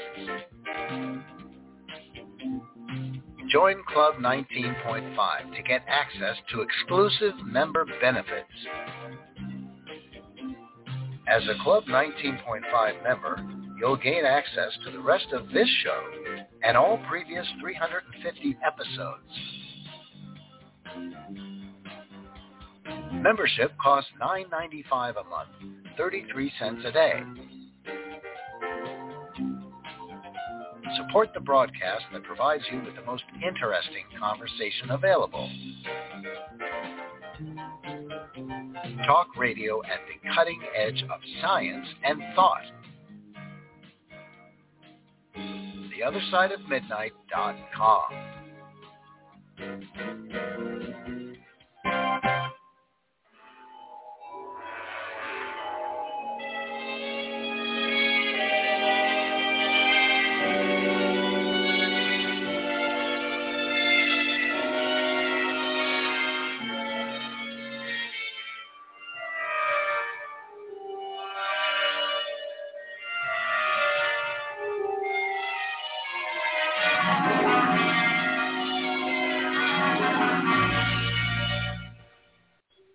welcome back, everyone, to the other side of midnight. For this Sunday night, July 31, 2022. My guest tonight is George Haas for the first couple hours, and then we'll be joined by John Womack and Ron Gerbron, and of course Keith is here. And they've done this collaborative paper on this incredible Earth effigy, the Badlands Guardian. If in fact our great, great, great, great, great, great, great, great grandmothers pioneered this art form on the desolate, windswept plains and crater rims of the planet Mars.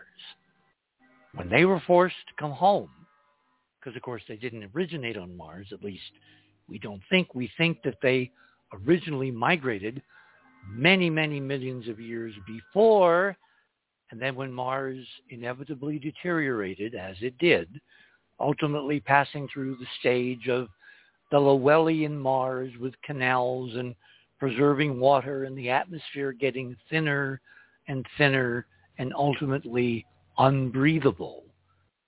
They were, or some of them, some of our own people, were forced to come here, to return to Earth, to return to their point of origin.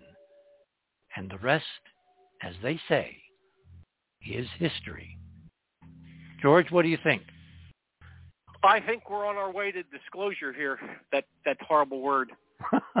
I really hate that word. Oh, I know. Yes. It, it, um, this area we're looking at with this crater here, with this uh, pictograph or geoglyph inside of it, it this is in Utopia. An interesting This is the- name. This is in the Utopia area of Mars, right. which is right above uh, Elysium. Uh, that's where all the pyramids were. Of, got uh, it. Got it. Carl Sagan. The So huge, right above that. the huge, miles wide tetrahedral pyramids Correct. on Elysium. So Long this before. is the northeastern Yeah. uh, hemisphere of Mars. Uh, the excellent. complete parallel other side of the planet where Cydonia is. If you look at a map of Mars, Cydonia is to the east and Utopia is to the west.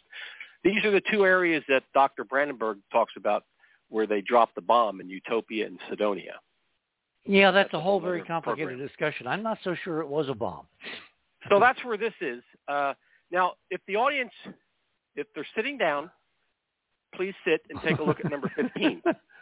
okay. Now, this is my drawing uh, with the the Viking or the bearded profile with the avian headdress. Right. Now, the interesting thing about this, um, he has a number three on his uh, head scarf. You can see the helmets he's wearing. He's, there's a bird head. The interesting thing, this is a Mars Reconnaissance Orbiter image. This is a high res image. This is Hmm. an amazing image. There's all detail. There's about seven or eight images of this all together with Mars Global Surveyor, uh, Themis images. So there's a lot of uh, images that document this and confirm what we're looking at. Independent data. Independent data. Now, if you look up into the beak of the the bird, the head, The bird in the in the hat. drawing, you see the little grid there. That's a piece of corn. I, I'm seeing that as a uh, a piece of corn that's in his mouth. That's a corn cob. Oh yeah. He's holding a corn cob in his mouth. It And might you can see be the highly it- textured. George. It might be amaranth. I've Well, always I felt that amaranth did not originate on Earth. That's a very long story. It might be amaranth, which is a very exotic South American plant and and cob-like, uh, uh, you know, grain. Uh, right, that's the plant that they uh, use down there. And uh, didn't that evolve into corn? Yes. Yes. And and botanists don't know where it came from. Exactly. So That's what got me intrigued. started. Yes, I, I've been on the same path you are, brother. and we haven't talked for corn- years. corn is a very prominent product in South American these uh, Absolutely. cultures. So if you look at that image of the what I call the Viking Lord early on, uh, that Well, remember that there's a whole Sumerian culture which looks like, uh, you know, us white guys, but they Yeah. have beards. I mean, we know that, that Mars was a multiracial, multicultural set of societies and to be laid out in future work, but I have now found two incredible busts slash heads of what look like black rulers, you know, relatives of Keith on Mars, like it's Wakanda. So well, we're finding the same thing on Mars with this intercultural uh, artifacts yes, we're yes. It's, this is the same thing archaeologists are puzzled about with the Olmec. Uh, we have Olmec sculptures. You have Olmec heads that look very- like they're African, but maybe they're really Martian because, and I've got to remember to put this up for one of our Mars shows, these are two clearly defined African-looking guys, and they have headdress regalia, which means they were elevated guys. They were not peons or slaves or whatever. They were part of the ruling class of whatever culture on Mars they were built to depict, which tells us a huge amount about how we were all one family, as my grandmother used to say, before we came to Earth and all got nuts. before it all fell apart. Yes. So if we move on to um, number 16, this is just your typical American Indian shaman. This is a crow chief with or shaman with his. Uh, he's got a bird. He's got a. Uh, that's a stuffed uh, parrot or something on his head. No, it looked well. It, yeah, it, it, it, it could be a parrot. I was thinking initially it could be a falcon, but it, it may be a parrot. Could right. be a falcon. Or falcon. That's true. Could be a Uh, falcon. but it's just this is a very common uh, image that you would see in a lot of these cultures where they people would have uh, birds on their heads.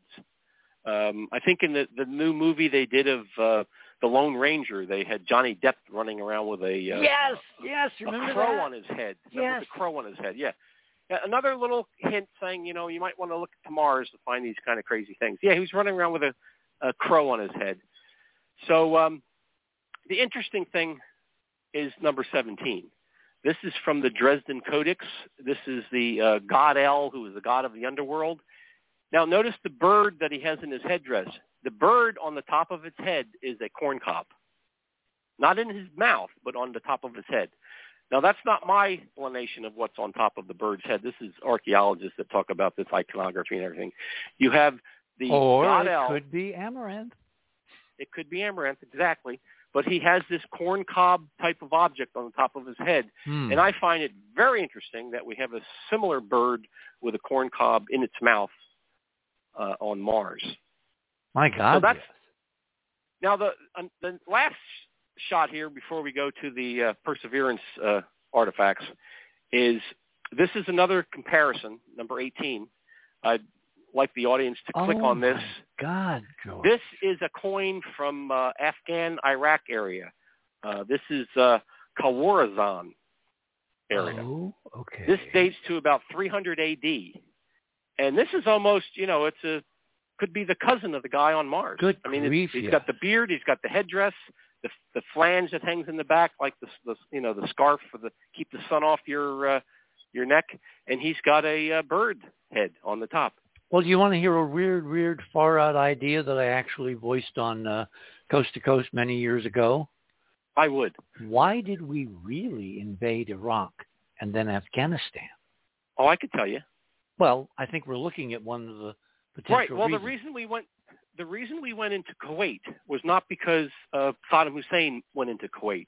the, the first thing Saddam Hussein did when he went into Kuwait, he didn't take the oil fields. He left and burned them. He raided the Kuwaiti museum, which had all the cuneiform tablets and all the of the Sumerian history.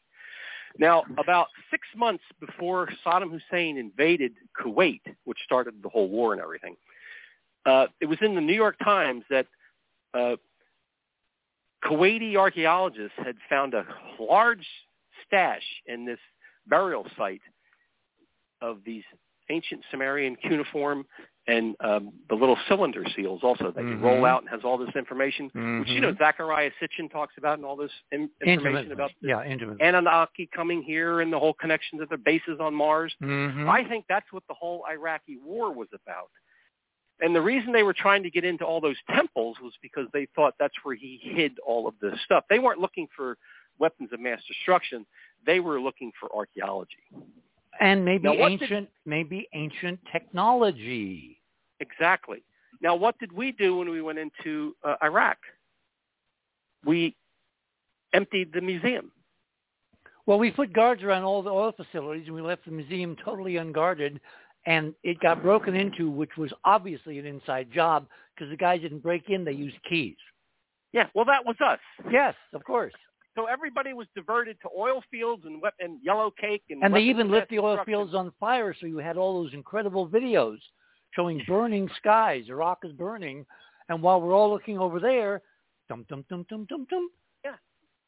That's exactly what happened, Richard. That's my take anyway. Well, it was my take whole, back when was about back when the war was. I was on I was on coast saying this decades ago during the Iraq War that we should be looking at the damn museum because they're going to steal stuff, and lo and behold, they did.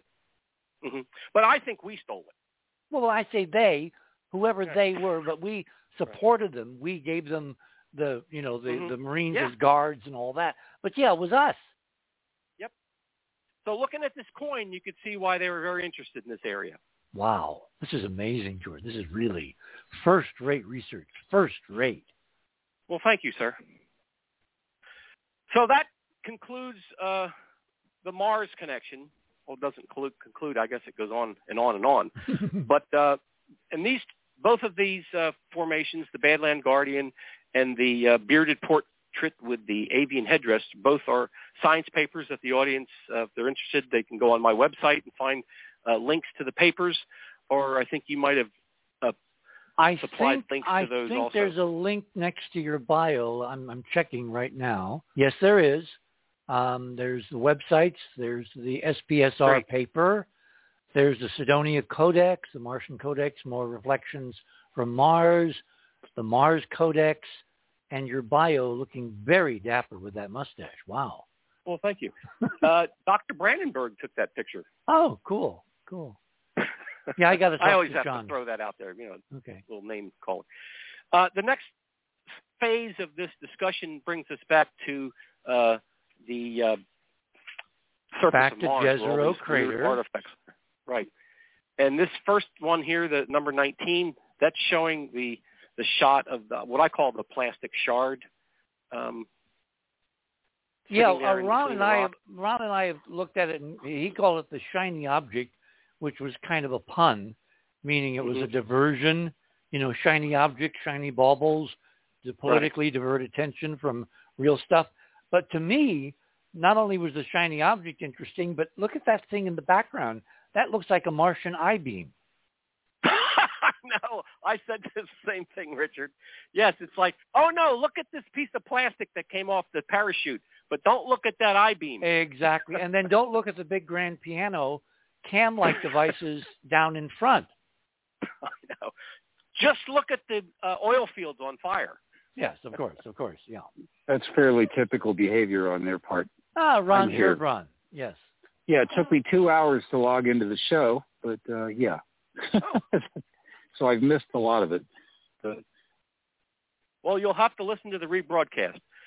So of the, course. the number 20 is just a close-up showing that uh, odd plastic piece or whatever it is Okay, that let me has all let, me, that let me dot. let me tell you why this picture, which NASA says is a piece of the EDL equipment that lowered Perseverance softly to the uh, floor of uh, Jezero crater, I think they're telling us the truth.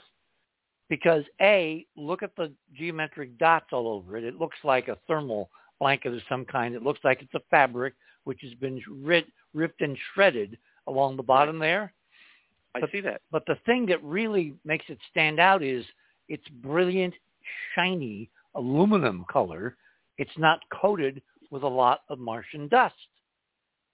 So it and it would, got stuck on a I-beam. How, how, what are the odds? well, how did it get there? It had to obviously fall from a higher place to get there, unless the wind and the atmosphere are much stronger than even I think, because I think the atmosphere of Mars is about one tenth of the air we're breathing right now. But the reason this goes back to the origin and age of the of the two other objects that NASA's put forward, at least the one, the string, and then your Martian bag, they do not look like this. In fact, they look very ancient and um, oxidized, like they're very old and relatively recently exposed to the Martian surface, but they're nothing like what we brought from Earth because they're aged. They don't look new. They look old, like they were old fossils buried and then recently excavated by some process, probably the wind and the soufflation of the former muds. So they've fallen out of that cliff above where Perseverance currently is.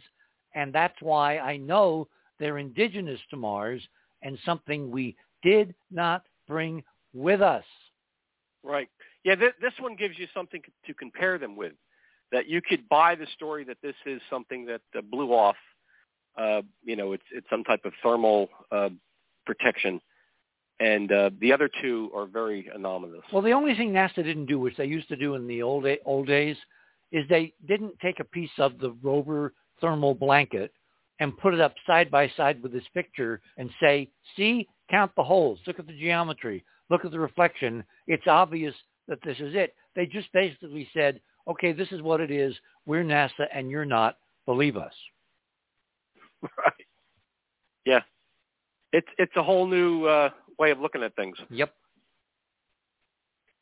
So after this, it brings us back to the uh, which I called the mesh uh, wrap, or um, this is the actual image where there's this big, massive piece of uh, sedimentary rock, a big, just big chunk of it sitting there on the ground. This is one of Neville's uh, uh, gigapans that he did. He does beautiful work. Uh, he really that, does. I'm going to have him on the show.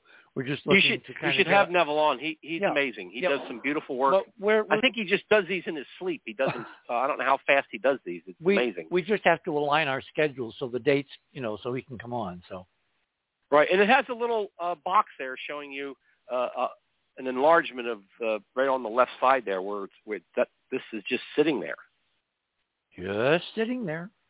just sitting there. Uh, some people have said it looks like a uh, snake skin. That was that was Morning Star. Right. So uh, it's interesting. It does seem to have some type of uh, uh, dark patterns on it, also besides all of the mesh. Uh, it, it's it's an anomaly. It's it's really a, a, a head scratcher. I'll tell you. Well, why do you say that? Yeah, if it, if it's biological, it doesn't belong there. If right. It, well, either way, yeah. If it's human, it doesn't belong there. It almost doesn't matter what it is. It's definitely not natural. It's made by some living system, either intrinsically, a, a shed snake skin, or through technology, human, you know, making string bags to carry home their oranges on Mars. It cannot be from the Mars that NASA's trying to sell us for the last 50 years. Cannot be. It's not a rock. It does not belong, even if we brought it with us, which I, I incredibly doubt because of the age, it does not belong. So once you eliminate it from Percy, the only other two possibilities, going back to Sherlock Holmes, are it's either indigenous Martians or it's indigenous Martians. Did you notice the white uh, popcorn-looking things on the surface? Also, there's one right next to it. There's a couple more if you zoom out with well, the larger image. the, the little thing in They're the, very strange too. the little thing in the bottom left looks to me like the symmetrical skull of something with heavy eyebrow ridges, like a Yeah. lemur or a marmoset or something very small, very tiny brain, but definitely something that was once alive. Because when I actually worked on this in uh, in Photoshop last night a bit, you can see its symmetry. It's got eyebrow ridges. It's got a nose ridge. It's got symmetrical eye sockets. It does not look like a rock. Right, but the piece I'm calling popcorn. Yeah, it's that Right. white thing. Yeah, my our my friend Jim Miller had looked at that, and he he said it looked like a skull. He, he was showing me some It's of that. So he's on the same path you are. Yeah, little tiny animal skull, I think. right, But it's not like an animal I've ever seen on Earth, right. which opens up really interesting possibilities. Right. Now the the next slide, 23, is this is what NASA had put out saying that this was just uh, uh, wrapped from the uh, inside the, uh, the the rover. Well, the Which, thing uh, the thing that says that's not true is where is the color? All right? It's it's faded and and by the way, the background rover image has been incredibly faded deliberately. When you look at real color balanced images from the rover, all that Mhm. stuff is brilliant orange. It's not almost faded away. They've done that deliberately. Again, they keep doing things deliberately. Right. Well, if you look at the uh, the metal brad here that's with the sleeve, the the squares on it are much larger than what you're seeing on this little That's right. you know baggy on the. It's not the same uh, Nope. pattern. Nope. No. So. Nice try, And a- guys, but no cigar. Right, and of course the last slide here is the um, of, of the trash that uh, NASA's thinking that we're you know we're going to Mars and just throwing trash everywhere, right? And It- in a this is- place with hundreds of thousands of square miles, we just happen to all find the trash, even though oh, there's so much of it we can't miss it. E- e- exactly. I mean, we we just cannot drive around it because it's so much. Come on, guys. And and how how is the rover forming if it's just all of these pieces are falling off? well, I think So they're like an claiming. old jalopy. I think an they're well. I I think they're claiming this came from the whole very violent descent and landing with the aeroshell and the uh, sky crane Right. and all that. But the idea that a random piece would fall exactly where you're going to wander to look at something scientific and important. I mean, yeah, there's a few pieces of stuff we brought with us, but they're scattered over thousands of square miles. Thousands. Found three already. it's bizarre. Not if you know NASA. Right. And now they in the next slide they stumbled across, across a piece of coral, Oh yes, yes, the which famous is pretty amazing. the famous little coral flower that Ruggiero has done some really amazing sketches. Right. Well, just doing side by sides of actual coral, I mean, this is pretty close. It's it's pretty amazing. Yep.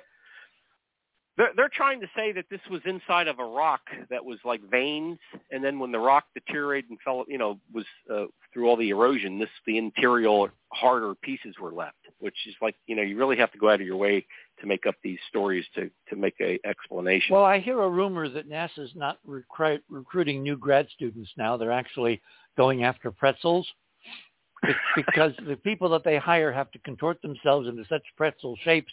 They figure, well, why cut out the just cut out the middleman and go directly to pretzels? That you're our man. so moving on from the coral, because I know we're running out of time here.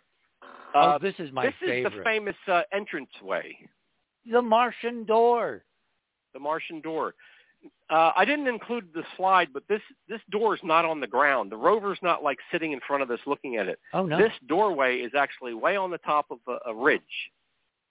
Yep. way up up top uh, from the rover. Uh, but when NASA released this as uh, one of their images of the day again, uh, it made it look like to the public like the rover's sitting right there looking at this doorway. But it, the doorway's way up, and there's a lot of controversy about the size of this. Uh, I kind of estimated it to be about six feet high, but NASA's saying it's no more than 10 or 12 inches. Our estimates based on other geometry is six to nine feet high.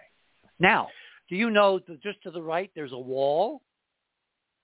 A huge wall Yes. with regular blocks. And then right down close to the uh, rover, right in front of the rover, there's another set of blocks that are much smaller like bricks.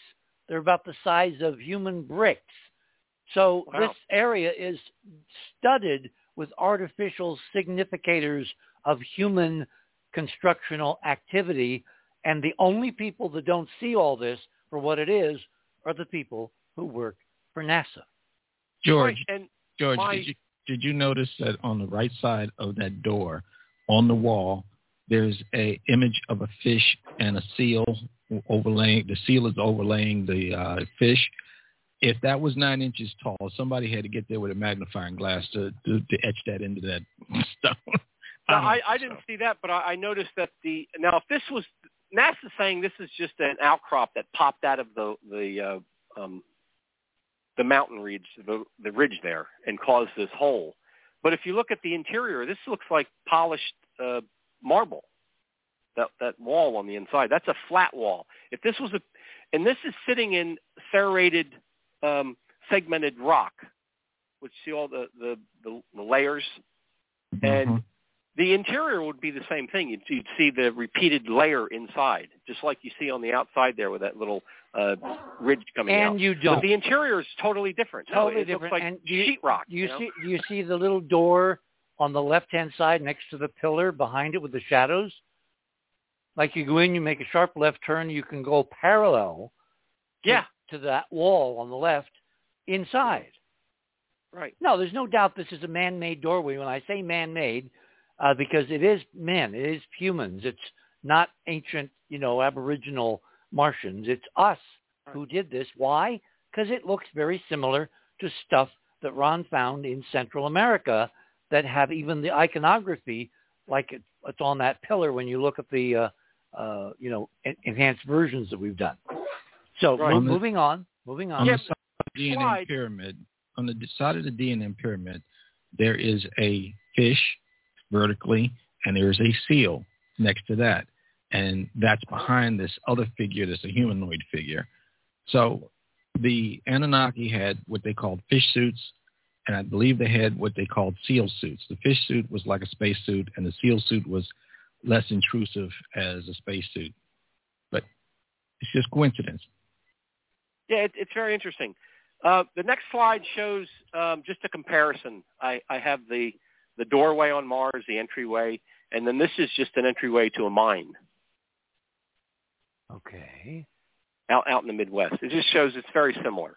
I mean, and my my contention is if this is 12 inches high or six feet high, uh, it doesn't matter how big the gun is; it's still smoking. Well, see, you're making the point that I made before. Why do we assume that Martians, quote, in a totally separate environment, both gravitationally and much more important, hyperdimensionally, why would they, we assume that they're our scale? Now, there's other indicators that, in fact, these guys were our scale, which means that NASA's been lying about the size of the doorway, and they made it really hard to find the distance of the door from the rover so we could independently calculate the scale. Hey, we're at the uh, top of the hour, so let's pause. My guests this morning are George Haas. You've heard um, Ron's dulcet tones there, Ron Gerbron. And of course, Keith has been with us back and forth for many, many, many moons. Um,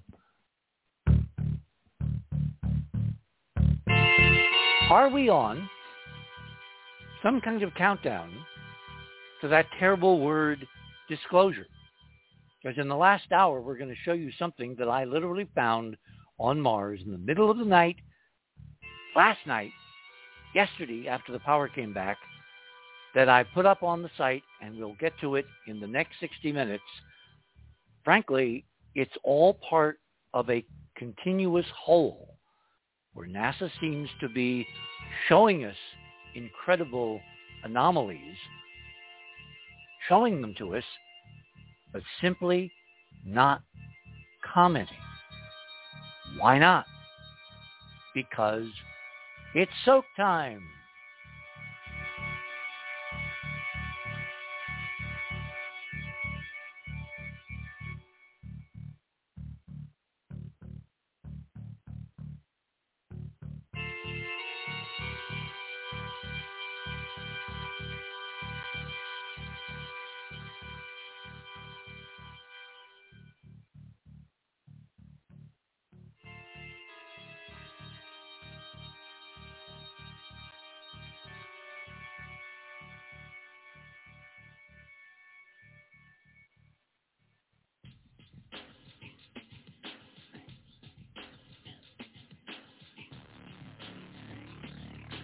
The other side of midnight.com. Talk radio with pictures on demand. Liberate your hyperdimensional time scale and non-linearly access over 400 hours of conversation at the cutting edge of science and thought. Join Club 19.5 to get access to exclusive content that fits your interests and time schedule. Filter episodes by guest or subject. Membership costs $9.95 a month, 33 cents a day. Talk radio with pictures on demand. The other side of midnight.com.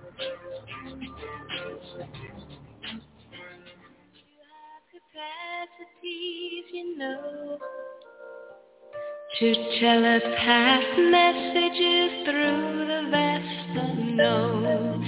Please close your eyes and concentrate with every thought you think. upon the recitation we're about to say. Calling occupants of interplanetary craft.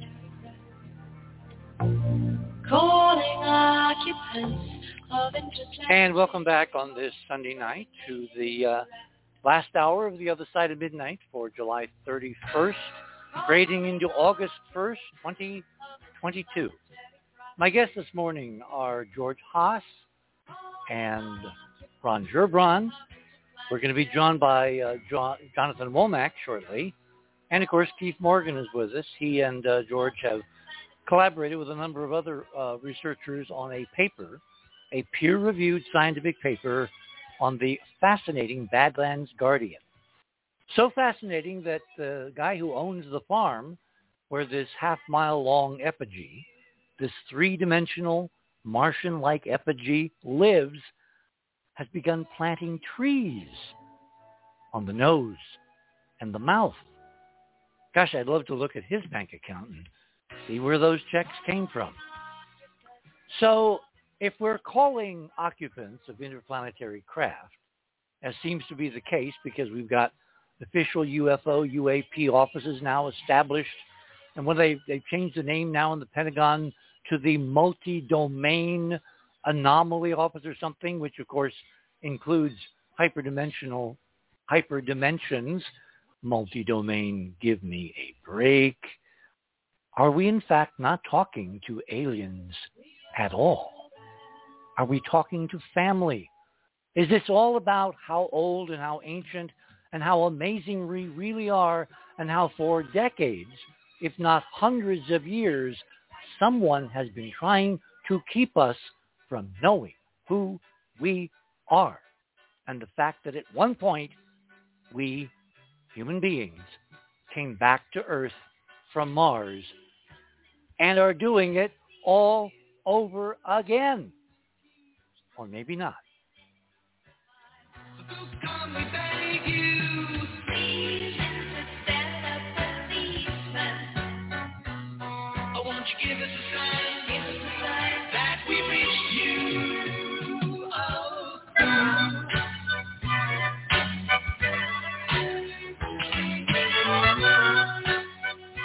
Okay, back to our guest of the morning. Uh, has Jonathan joined us? Keith? I have. Ah, super.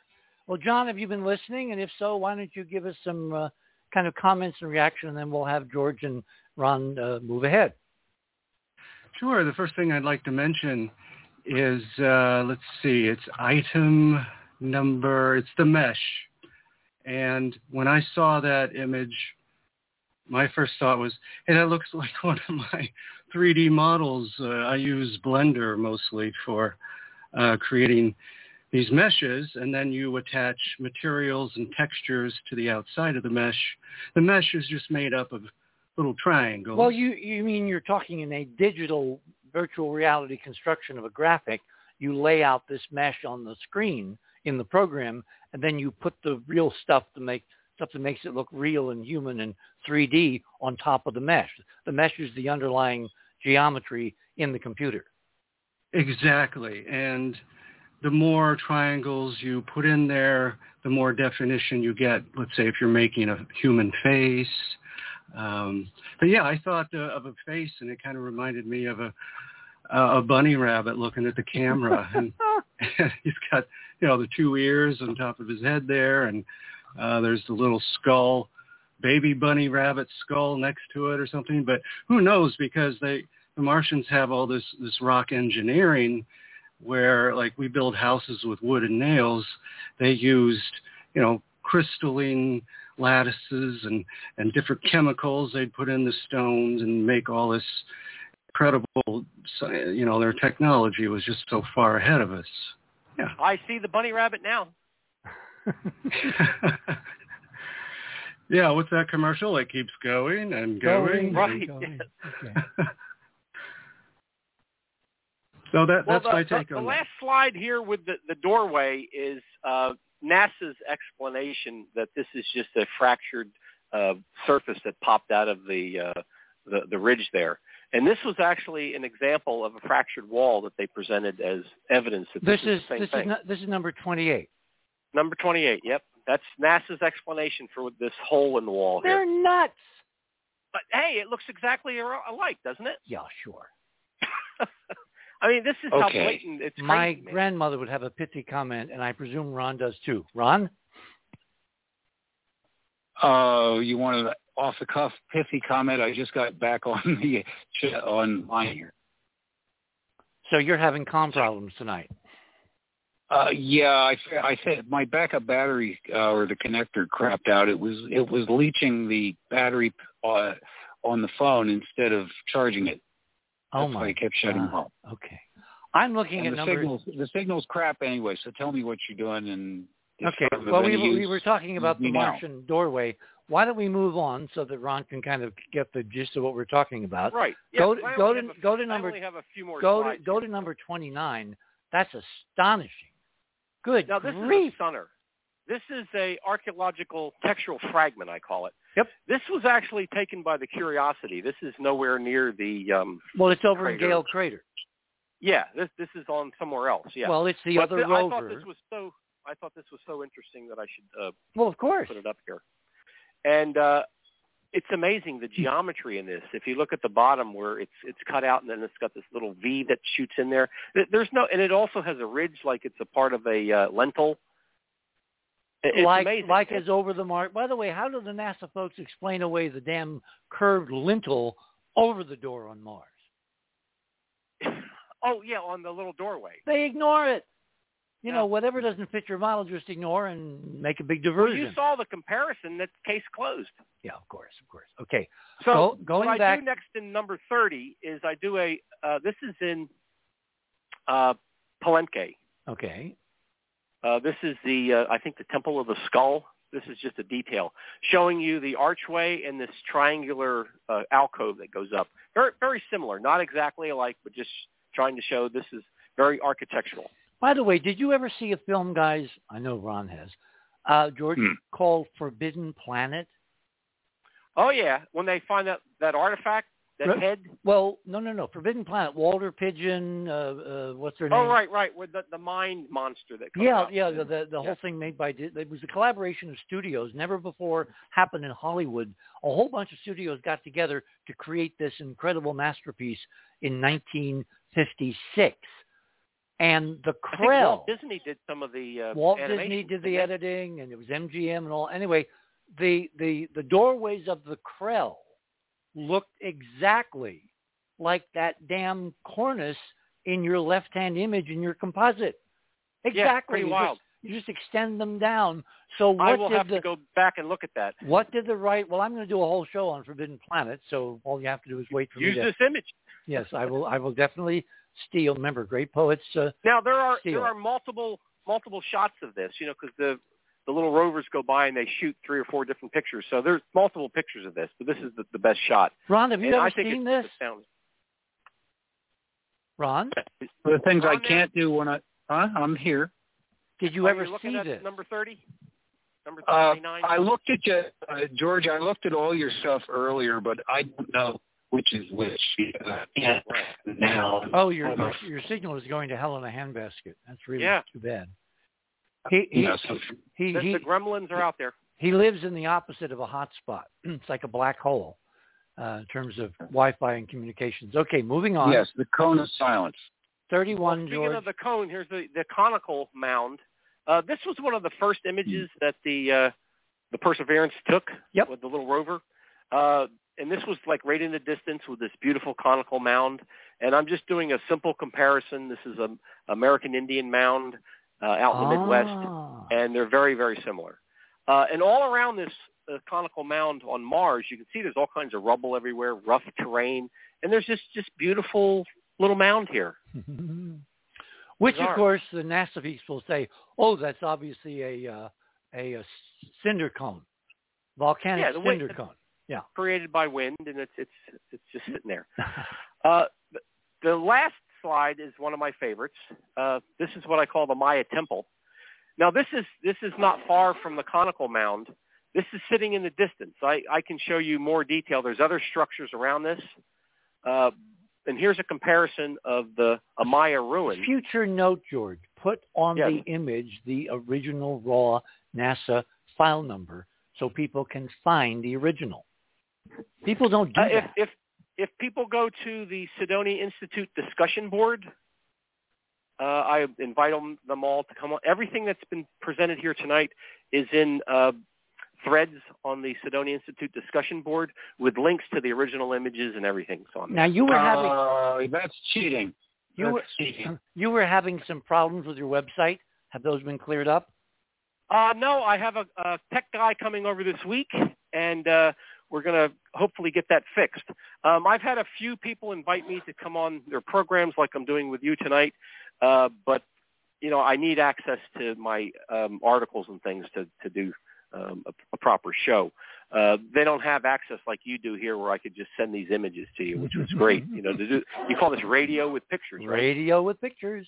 I know it's a it's a great. I should uh, probably trademark it. You know. So You should, and and the title. okay. So what what do you think of this, Richard? This also has that little doorway. I mean, this is this is amazing. This is astonishing. We need to find the originals, Ron. We got to find the Yes. originals. So you will get the original number out of George. And Yeah, I I, I can send it to you, Richard. thank you, thank you. Yes, original. Yeah, original. let me uh, let me shoehorn one little thing in here. There's, uh, Richard, Uh, there's, a since you were- there's a whole little complex here. This is just one of George? the Yes. You were just talking about an uh, artifact from a curiosity photo. Yes.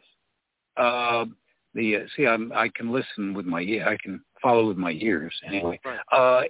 Uh, if you want to, if you want to go look through my stuff, I can't rattle off the number. There's only a half a dozen of my pictures there, but one of them is a poster with like six different things on it, Okay. and you will see uh, you will see very prominently something. Uh, Keith even asked me about it when I sent in the pictures. It looks like a uh, pine cone made out of gemstones, but it's actually something out of an Egyptian museum. It was some sort of uh, bauble, you know, or or something, probably a necklace. It's and it, number it eight. to be a- It's called the cluster combo. that's it. Yeah, and that that one that's not tagged is from an is from ancient Egypt, and it looks like a bunch of grapes. All the others are from Mars. Um, Yeah, your your you're- signal you're is really up, bad friend. tonight. Yeah. Two of them are from Spirit, and uh, yeah, well, y- you'll see. But there's some Yeah, more I- I examples will. of what you were saying there. Yeah. I will go check it out. And if if you have time tomorrow, just go over to the Cydonia Institute discussion board, and uh, there's a whole thread on this uh, architectural fragment Fascinating. and the the, the Maya temple, uh, the conical mound, uh, the whole doorway, all, all of this stuff. Mm-hmm. Well, since we Oh, are no. probably a few light years past having to prove there were ancient civilizations with an S, not just one, but many, going all the way back to the starting point, which in our timeline, and we're going to do a whole show with George on timelines because I've been only working on this since Monuments, which is, what, 30, 40 or something like that. Um, oh, so you would like to do a show about the the Naranjo Star Wars? Well, yeah, but we need to put that in context, and you Oh, yeah. and you and you and Ron should get together because Ron is is definitely deeply into Sure. Mayan history and Mayan mythology, and uh, I think the discussion is important. Oh, you have no idea. But the dating, I would say, is up for grabs because dating is the most amorphous, pinned down because, you know, you don't have calendars, so you've got to do celestial things or, you know, cosmic things or synchronization things or whatever. So the dates are very amorphous, but the storytelling and what they are telling us about, I think, is directly related to the idea of an ancient solar system war that put us in this terrible place that we are on Earth tonight. Yes, that's that's my thoughts also from what I'm seeing. That uh, when people hear about artifacts on Mars, ruins or things, they, they think it was just one settlement. Uh, this is a whole different. Um, there's a different. No, the whole timeline. planet. Yeah. Yeah, there's occupation at different times. And different eras and different states Right. of erosion It's of more it's more complex. incredibly complex, and that's why we're not going to figure it out from just looking at the pictures. We've got to find the libraries, but maybe NASA is going to kind of help us because they're putting out more and more data again that's so provocative, but again, without comment. They figured out, guys, and then I want to turn to John, they figured out that if they don't say anything, if they don't announce what something is, nobody will notice. Nobody will pay attention. They can put it out to those that are paying attention, kind of like a stealth message, like us, but the rest of the culture is oblivious unless they, you know, call up the New York Times and the Washington Post and the Examiner and say, okay, this is what you're looking at. And they're not going to do that maybe until after December. So, John, we've been talking about the Badlands Guardian as a potential significator of geo-art Martians coming to Earth and basically either doing or bequeathing how to do the same stuff to humans here on Earth. You have been looking at a whole different uh, section of real estate here on Earth, here in the United States. So why don't we talk a bit about what you've been looking at in terms of Martian terrestrial geoart? And Keith, of course. Yes, uh, for years. I mean, I wrote a science fiction novel actually about uh, Mars going kablooey and they escaped to Earth and uh, they settled first in Montana and then they kind of spread out from there. And so you see a lot of geoglyphs from Canada going down through Mexico and South America. And um, last August, when you had Scott Walter on to talk about the Utah monolith, which um, you know there's a lot of sculptures and uh, there's a, a beautiful mural there in this this little canyon cleft where the monolith was. And uh and then uh Keith showed some vacation pictures from his trip to Arches National Park. And um he thought they looked anomalous. And when I saw them I was you know astounded and reminded of an out of body episode I had when I was young visiting Colorado uh, I was nine years old and um, went on a, a joyride, and I'm seeing all these sculptures all over the, the, the American West. So I've come full circle now. I'm in my 60s and um, I've returned to those roots now. I'm going to focus the rest of my days here on uh, dispelling the myth that all this stuff out in the west is interesting erosion, which is what the rangers will tell you in Arches National Park or Canyonlands. And I mean, it just goes on for hundreds and thousands of square miles. So I'm using the uh, Arches Park as sort of the central area and branching out from there. And uh, Arches Park is unique because it has all of these arches, which many of them are actually portals, and I'm decoding. Wait, wait, um, they're they're they're they're what? They're portals. What do you mean portals? They allow you to.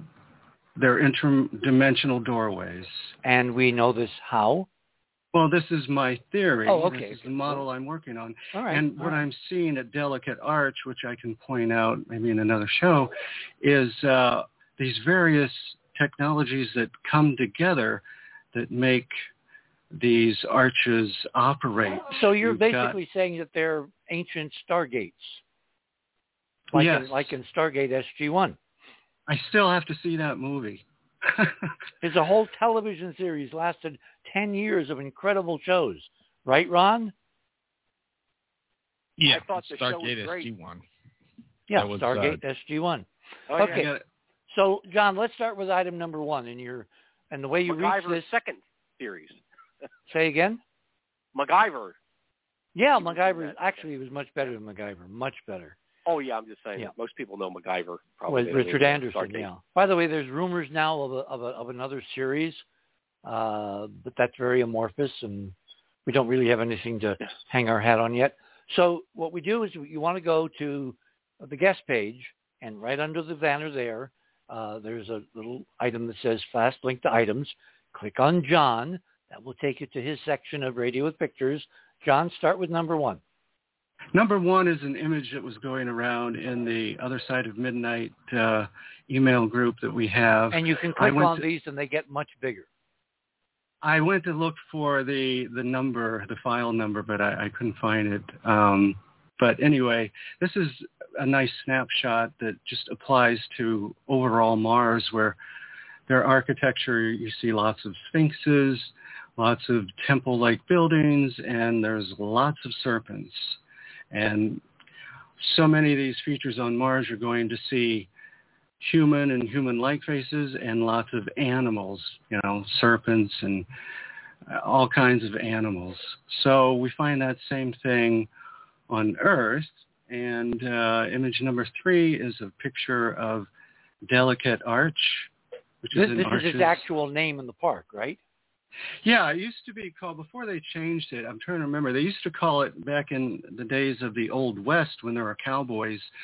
Uh, I want to say pantaloons because they thought the serpent looked or like or maybe pant- it was chaps. Um, no, it was the women. They wore those. Oh, know, those those big uh, un, under the bustle. Yeah. Yeah. hmm Okay. And they changed the name to Delicate Arch in like the 60s, I think it was. And but um, yeah, this is a, a massive arch which is all uh, I think it's Anunnaki, Anunnaki figures, and there's also these I'm calling them long skulls. And I mean, long skulls are vertical. Their skulls are, you know, they go up. They're like stretched upward. Um, You mean you mean they're the elongated heads that Brien Foerster's been finding in Peru? I'll have to check on that, but probably, yeah. Now, Maria Wheatley talks about the long skulls, who she thinks created Stonehenge. Yeah. Well, she one. and Brian are working together, so yeah, we're all talking about the same thing. I want to just kind of reference Well, everybody so they're Richard- all on the same page. Yes, George. If you take another look at the um, Badlands Guardian, uh, he appears to have an elongated skull also. Uh, actually, that's true. Yes. And uh, on the Ancient Aliens episode, when they uh, covered the whole episode on the uh, Badlands Guardian, they had an artist come in and do a, uh, a 3D model of the formation, and they were very big on the uh, the extended skull there. So uh, Hmm. interesting. Well, what I'd like to bring out in a future show is uh, in my image number four, I've highlighted some of the sculpturing in this arch. And what I see is this serpent kissing the crown of this, I'm calling these figures Anunnaki. It's a bust and the, the snake is kissing the crown. And you can see it's a side profile of this uh, sort of human-looking face uh, facing to the right. And this is all over the West. And they're not quite human, but they do kind of look like the, when I was looking at uh, the Badlands Guardian, and you know, it kind of looks like, because you got the sloping, you know, forehead, nose coming down and, you know, sort of flat nose and, and this really tight mouth.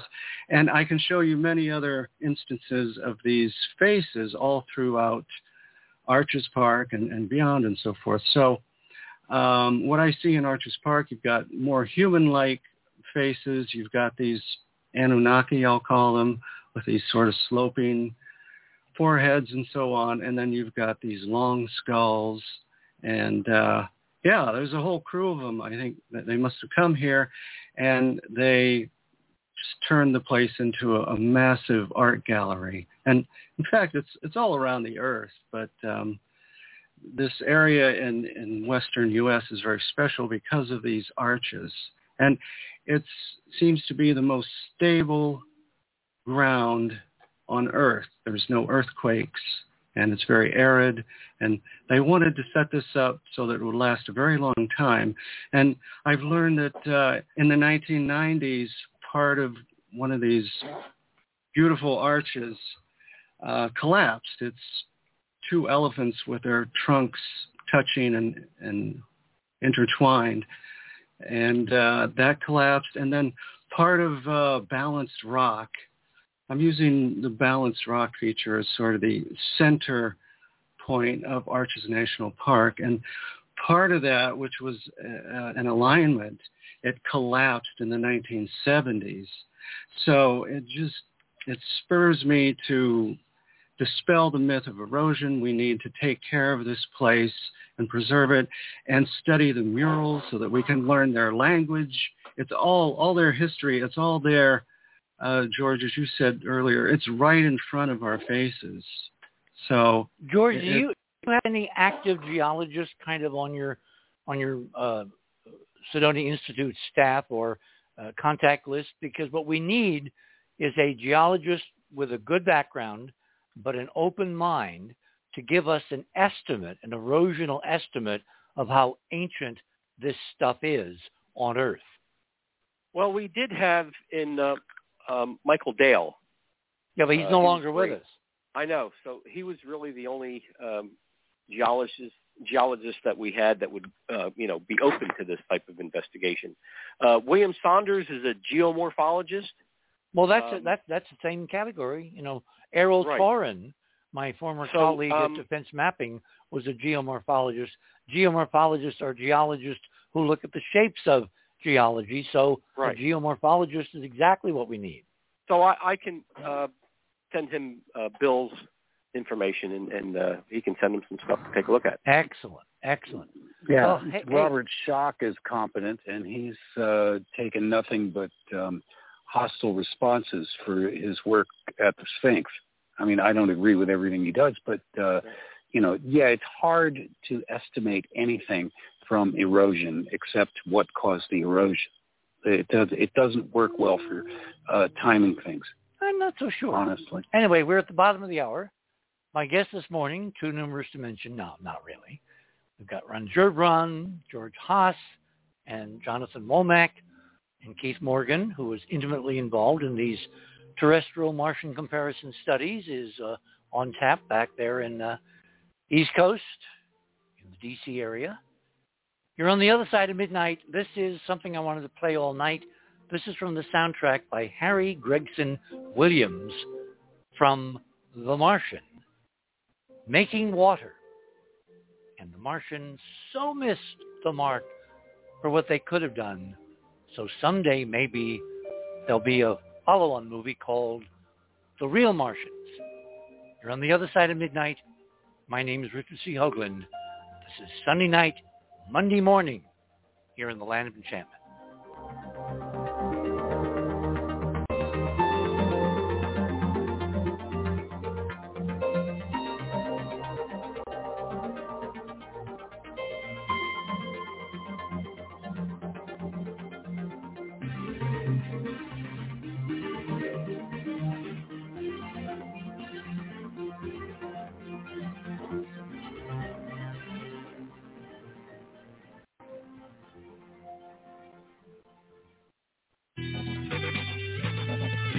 theothersideofmidnight.com. Tune in to listen to Richard C. Hoagland and his fascinating guests. Join Club 19.5 to get access to exclusive member benefits. Listen to past episodes anytime on any device. Search the archives of over 180 episodes. Membership costs $9.95 a month, 33 cents a day. Support the broadcaster to provide you with the most interesting conversation available. Talk radio at the cutting edge of science and thought. The other side of midnight.com.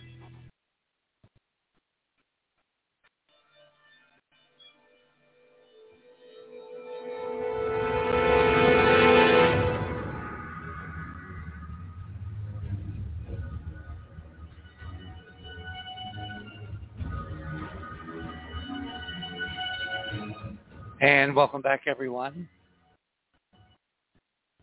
last half hour to go on this Sunday night, Monday morning here in the land of enchantment when I'm losing my voice. So what a time to lose your voice. Again, this is some cuts from the background uh, ultimate soundtrack to The Martian. We will play more of this uh, in some of our next shows. But I do want to take issue, Ron, with one thing you said. You said it's very difficult to tell the age of erosion. Actually, it's not. When when I went to Boston to see Robert Schoch many years ago at Boston University, he was, of course, all excited about his discovery of the erosion of the uh, Sphinx and the water erosion, and we talked about Mm-hmm. methods of dating and all that. And there's a new technique which basically looks at cosmic ray exposure. So you have a kind of a constant background of cosmic rays causing isotopes. And what you can do is measure with comparative studies the amount of material which has been eroded off the surface against the exposure kind of calibration date. And then you look at where you're actually trying to figure out the age.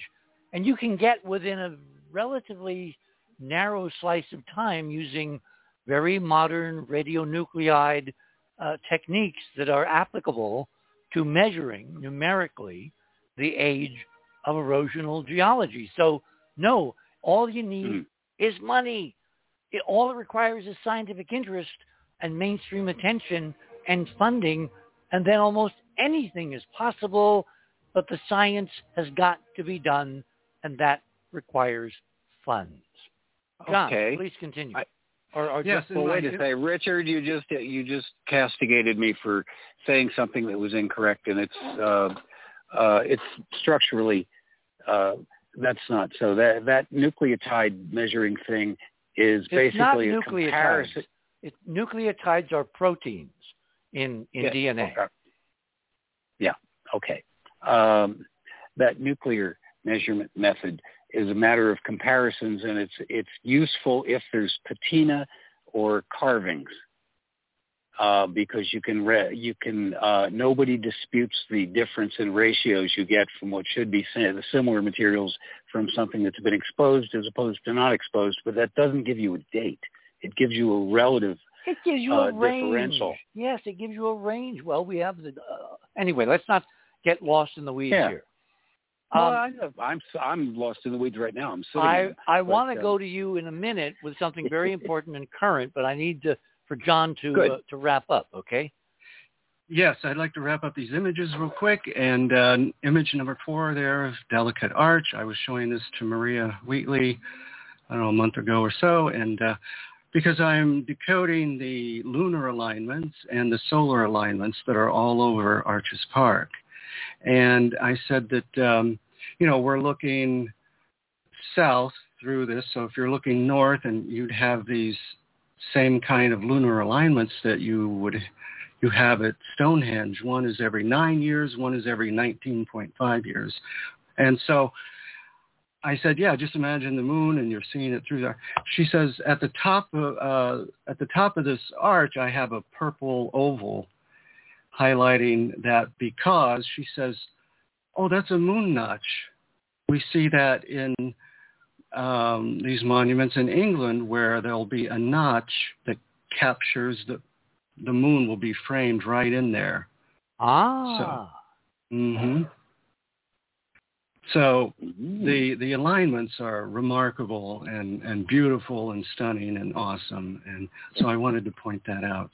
So my next image, uh, number five, is just a, another image from uh, Delicate Arch Complex, and you can see there's another serpent there. They're well represented, and it's funny because this comes from a video I was watching, taken by uh, a visitor um, who posted the video on YouTube. I, I spend lots of hours watching these videos, oh, and you I'm poor studying. guy. Oh.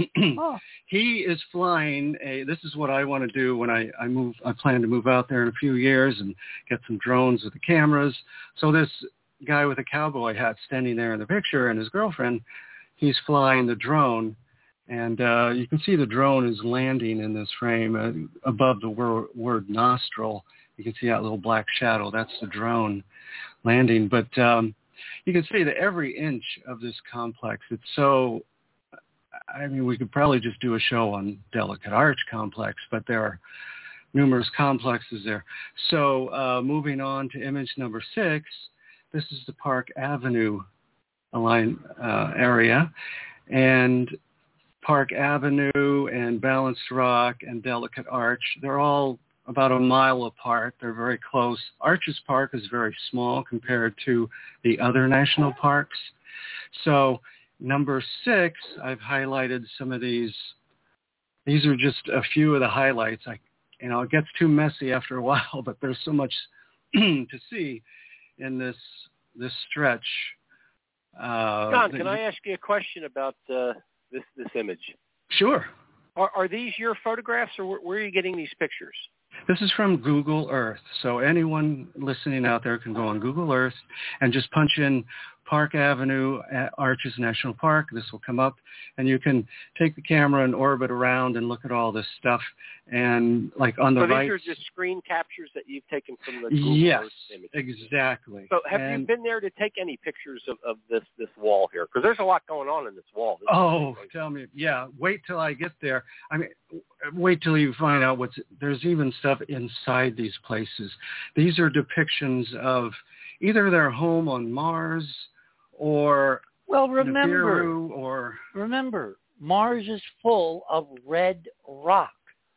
If you come from Mars to Earth, if you're human, and again, we have excellent, you know, psychology on humans, and if we're looking at the ancestry of humans, we can extrapolate similar psychology. You'd want to go where the climate was similar, where the environment looked similar, where the landscape was was uh, familiar.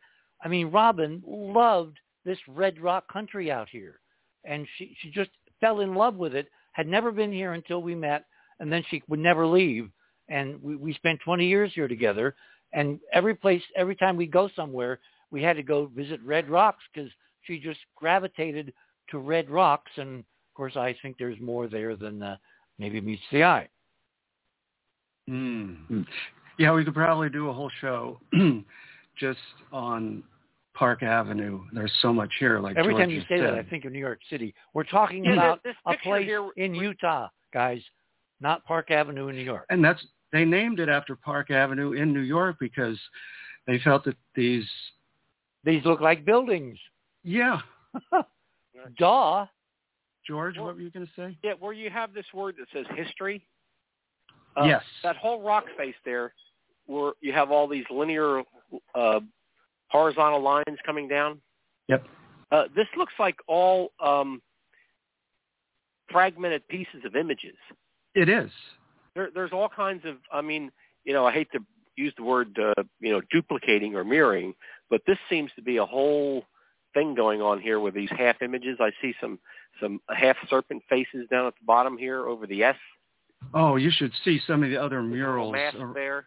All around There's, here there's stuff George all over here. Okay, well, George, Yeah. obviously, when we do this show, and we may do more than one, we will obviously have you back because I presume now that you're looking, you'll see things that the rest Right. of us have not seen. And he's got this sitting uh, uh, Sumerian guy here. There's uh, actual little cylinder seals that have little guys sitting on thrones like this. I mean, Yes, if you could do a yes. comparison, Hmm, very what, similar. what what image are you looking at This uh, you number have this six where you have that Sumerian head there. The, oh yeah which you mhm. superimposed. Well, right next to that, there's not only a Samaritan; He's actually sitting on a throne. well that's in my image uh, number seven I have one sitting on a throne Right. Go to number pretty seven. amazing. Yeah. We're, we're running out of time Well, here. that's the one I'm looking at, number seven. oh number oh, seven yeah okay. So Yeah, you, he's sitting so on you a throne. Ah, ah, okay. Yeah, I was. I guess I was way ahead of you. I'm looking at seven with all these uh, horizontal lines down there where you have the word history. That's oh what my I'm talking God! Look at Oh, that! Look yeah. at that! It's That's all just- fragmented, fragmented images that uh, are are there. oh And if you look it- over the S, there's a serpent head, like a half a mask over the S. It's so beautiful. It's hard to even look at because if you dwell on it, it it'll crush your soul. That this is all going unnoticed, and people come there and look at it and go, "Oh, well, it's interesting." Next, Well, but and they it's- go well, to they the, see it. They see it subconsciously, guys, probably. guys, guys! Its time is coming. Come on. yeah. We're, we're literally a whisker away in terms of geological history from a stunning set of paradigm shifts that are going to absolutely rock the human race to its very core. Why do you think they're preparing us by showing us stuff and not talking about it, just showing it to us? They're you guys have not us. seen half of what Jonathan's come up with that I see in this stuff. Mm-hmm. It's, But we it's will. amazing. We will. This was only a teaser. I said to John, just come on. We're going to do a tease. I do want to get to Ron because Ron is kind of like the end of the of the story where we are tonight. So I, I don't want to give this short shrift. So John, are you are you finished with your tease? Yes, I'm Excellent. finished with the tease. Thank you, Richard. okay, so let me let me set the scene, Ron. Ron and I talk Okay. almost every day, and it's difficult because Ron has these weird communications problems. The cone of silence. He sometimes has to go out and sit on the lawn with the crickets, um, and then weird things happen. Anyway, so a couple nights ago, uh, he sent me. I, I guess we talked, and then you sent me the link to a story out of Costa Rica in the Costa Rican Star, which is their equivalent of the New York Times, I guess. And they have a really well-developed, amazing website. It looks like they've been in on the ground floor because it's very simple. It's like websites used to be. You know, like the Enterprise Mission website is very simple because we got in on the ground floor back in 96. Anyway, they had this reprinted story that made me go ding, ding, ding, ding, ding, just like Art used to do. So Ron, take it away. Okay, well, 20 years ago, some of us were around. um, some of us have been around a long time already. Uh, the uh, there was this story that popped up on um, with Art Bell. He interviewed a lady, uh, uh, Paulina Zelitsky, and her husband Paul. Um, they were uh, ocean. They were ocean oceanography people, and they were contracted. Marine engineers. Marine engineers All right, hired, marine engineers. hired yes. by And- Castro, by the Castro government from Canada. Yeah. Yeah, and they were inspecting it. They were inspecting a communications cable, which you have to do when they're underwater uh, for integrity. And they ran across a bunch of ruins. This was on the western Uh, end of Cuba, in the huge gulf there between Cuba and the Yucatan, in that space where hurricanes come up uh, before you get to the Gulf of Mexico, where nobody would imagine anything would be except maybe a modern cable buried, you know, a mile down or Isn't so. this off the excuse Yeah. me, isn't this off the coast of Guantanamo Bay? No, No. Guantanamo is No, no, no, no, no. Guantanamo Bay. Is... It's on the eastern Guan- side of Cuba. This is on the western side between Cuba and the Yucatan, Mexico. Okay, so Uh, it's on the other right opposite Merida. And if you uh, actually, one of the things in my section is another bunch of pictures crammed together that is various types of Mayan architecture, and the two at the top and the and one down in the middle there are from uh, Yucatan. And it's easy to see the resemblance between that and the ruins that they photographed, although we've only gotten to see sonar images, uh, one, one and a half, uh, from their uh, exploration. And at the time, way back 20 years ago, uh, when she was on with Art Bell, she was on several times, and she was very cagey, but not in a sneaky way. She was saying National Geographic had uh, hired them to, uh, you know, pass it on to them. They were going to do a big story, a big exposition. This is amazing, ruins under the ocean, and they took charge of everything, and then it all just disappeared. Oh yeah, I remember So, that. Yeah, exactly. Well, that's that's the story Richard's referencing that I found in that uh, Costa Rican newspaper the other day. But what's that, so uh, stunning is that it's now July 30th or 29th when you found this in the Costa Rica Star. There's a there's a Yeah. link to the story up in my section. Um, I think it's number uh, I think it's number 12. I think. Um, Hmm. anyway, without any reference, without any notation by the science editor of the paper that well we're doing this now because you know there's a new expedition or there's a there's there's somebody who's been probing around or the US Navy you know bumped into this. In other words all they do is with no introduction reprint the 2002 20-year-old story from the National Geographic including the National Geographic website URL that doesn't work it's a broken link Right. Yeah, that doesn't shock me as much as it does Richard because that that part happens. They're not in charge of that uh, link, and perhaps they couldn't find one. I think it may have been purged from Nat Geo's archives, or uh, somebody just forgot. But in any case, it's there somewhere. The point is that both of the images that they posted are from the original sonar stuff, but they're much better quality. Uh, arguments about color notwithstanding, because you know it's just it doesn't matter. It's all a matter of contrast These and are much nicer form. pictures than I remember the original story. Exactly, and yet if you just hit the uh, the greenish one, um, the um, uh, with uh, you know I don't know fade correction or some you know any simple, uh, you'll see boom. It go, you say, oh yeah, that's that one that was on that show 20 years ago. This is just a better quality thing. She gave him a fax version of the um, sonar image because Nat Geo had all the good stuff. When you And say him, reason- when you say him, you mean Art Bell. Art Bell, yes, yes, sorry. And uh, the uh, so they these are just better versions from that, which means that Nat Geo was sitting on all of that. I mean, she had already mentioned that they also took photographs, but that those were embargoed because of the stuff Nat Geo was doing. Nobody's ever seen any of those.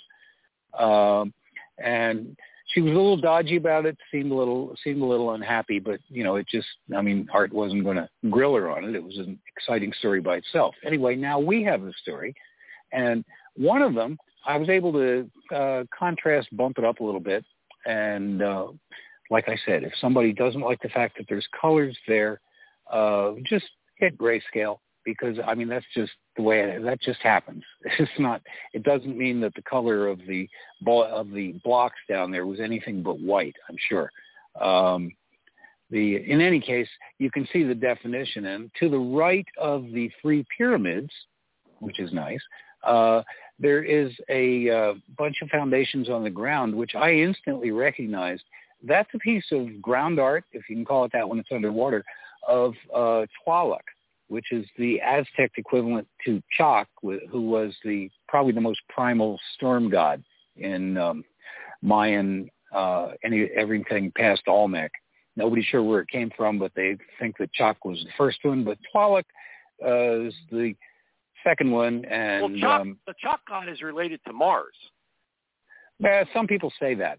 I, I say he's- he's related he's to. He's. Uh, uh, we'll get we'll get hair and hair if you get. Right. Uh, I've studied I've studied that too. Yeah, it's well, he's depicted riding uh, the Zip monster, which is a symbol of Mars. He also has Hmm. the uh, he's the uh, the numeral. He's got the axe in his eye. It's a lot interesting stuff. But yeah, the yeah. The, oh, I found him on Mars. I have a I have a lovely. Um, actually, it's one of the clearest I have. I didn't I post have it more up for the pictures of show tonight. from Mars. No, I'd Okay, like to guys, see those. uh, 'cause, but- yeah, but- why, but- well, the point is, yeah. Well, let Let's not argue I mean- in public on this. Yeah. well, no, I think that's entertaining. we're- I, I, I'm not. Yeah, no, it's fine.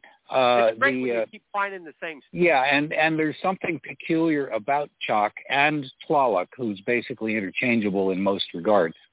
But the uh, they always comment about the odd appearance of Tlaloc, and uh, the um, Chak's usually depicted slightly more human, but he still has the one arm that seems to be artificial with a hammer at the end. So Thor is who I'd compare them all to with his hammer. okay, we don't have a lot else. of time. I want to But- get to the Yeah, well, politics the- of this. Well, this Yeah, matters he, does because have the, that the body looking arm. Yes. Yes, and the body of the figure that I see next to the pyramids there is those two big square structures. And that is reminiscent of like Zuni art and North American Indian stuff, which is a comparison that I've never seen anybody make with the Aztecs, but it's definitely Tlaloc over there uh, that was depicted. And so I don't know if there were, you know, the Yeah, but structures wait, wait, wait. Didn't over. the Aztecs migrate from the lower United States down to what we now think of as, as Mexico in a relatively recent time frame? Yeah, the Nahua-speaking people that were uh, a pain in the ass to all their neighbors lived in the Los Angeles basin before the people that the L.A. City Council talks about, and they were ch- kind of chased out, and they moved south, and they ended up in Mexico City, or what became Mexico so City. they and the Zunis And- could have obviously been in communication. Exactly, but that's an older link because I've ne- uh, that would be older than the Central American stuff. Yes. But that w- and it would also make it would also make Tlaloc the older god rather than Chak, but that all gets confusing because I, I, as I started to say before, I I compare him to Baal, who was like the primal storm god from the Middle East. Okay, I want to get to the And politics. so it's all fictive. Okay, well, we're, we're, um, we're, we're go coming, ahead. That's all I got. People can look at the pictures; they'll see them. We're coming up on the big D word, the disclosure thing. So, out of the blue, this is what's important, guys. Out of the blue, Hmm. a newspaper that you've never heard of, unless you are a citizen of Costa Rica, not only publishes a 20-year-old article on incredibly sunken, ancient, pre-Mayan ruins half a mile down, wherever geologist says it's impossible, but they seem to be in pretty good condition. Uh, I talked with Paulina Zelitsky many times. So did Linda Moulton Howe. She has disappeared. I can't find her. I can't find her husband. I can't find any paper trail. They went into the geographic and they never came out. It's like a huge black hole and nothing ever was done. There were no other expeditions, no ROVs. I mean, I'm kind of wondering, we're now living in a world of multiple billionaires. You know, is there anybody like Musk that might like to rent the modern technology that could send an ROV down for, you know, a few dollars and actually get close-up stunning color imagery of these pyramids and the plazas and, and uh, the pre-Chak guy and all that? No, nothing. And when Robin, back when we were looking at all this, called Clive Cussler at my suggestion, tracked him, he was very good at tracking down people. She could track down anybody. She got actually hold of Clive Cussler. He's the guy who writes all the deep marine novels with his hero Dirk Pitt, including the novel mm-hmm. that got made into a movie called Raise the Titanic. He really writes well. His son writes well. They do stunning novels. Anyway, Robin actually got him on the phone and started to lay out what we were looking at. He got so weird and so angry and so actually he, he sounded like he was so put upon. He said, oh, there's nothing there. It's all a hoax. And he hung up. This is a guy who runs a real Marine Institute and who's made his living talking about writing beyond the edge of the paper of ancient archaeological mysteries and treasures and discoveries. And he wouldn't even talk to us about the geographic expedition to look at these ruins that were hot news items back in the day, which of course told me that Clive Cussler is in on it and is one of the Yes. suppressors. Well, he's he's he's yeah, he works with spooks, and that's the obvious. Re- his reaction is the obvious one from somebody that was had that story on file, you know, or as fodder for his next book or something, and was of course he would get horribly offended, couldn't tell you why, and he has a reputation, by the way. Ask anyone in Hollywood, he's a director's nightmare. That's why they've only ever made two of his wonderful books in the movies because they can't get him to stay away Both of set. which are really cool. Raise the Titanic and the other one is called Sahara and it was so panned in the mainstream Hollywood press and when you look at it, it's obvious why. Because it tells too much about ancient cultures and civilizations there in the Sahara Desert. Yeah, very much so. It's uh, actually for anyone who's a de- who's a fan of the National Treasure movies. Uh, it's not the same thing, but you'll like it for the same reason. You'll love it. Okay, I want to close Yeah. the loop on the politics. So in the same time frame that we've got NASA suddenly putting out image after image of real weird stuff on Mars, including the new image of the week, which looks like the broken off feet of a very large statue, you know, wearing boots. Just go look at it. We've got this Costa Rican paper out of nowhere republishing with zero comment, including a broken link to an old 20-year-old National Geographic story about an ancient, incredibly high-tech city located a half a mile down off Cuba. Question, are we being prepped, prepared for the big revelations that A, there's stuff on Mars, and B, it's actually connected to us here on Earth and an epic when we used to do this stuff or our great, great, great, great, great, great grandmothers. Well, this uh, Cuban um, underwater scene just blows the Japanese uh, structure. Oh, Yonaguni? No, no comparison. Yeah, No comparison. Now here's something possibly else. the same time frame, but yeah, these are much better. All right, and there's obviously many more. All right, there is a postscript to the story. After Ron sent me the link and I was able to get through the security, Uh, they really have a weird security protocol to get into the newspaper. What newspaper has Hmm. a security protocol so you can just look at their ads? I went went through all that, jumped through all the hoops. I hope it doesn't bother our, our listeners to do that. I find that there is a listing for the editor. So I sent him an email just with my name. I didn't tell him who I was, you know, the radio show, Cronkite and NASA, whatever, just my name. And I asked him, why this story now? Is there a Costa Rican connection? Are some Costa Rican marine scientists interested in these uh, ostensible ruins?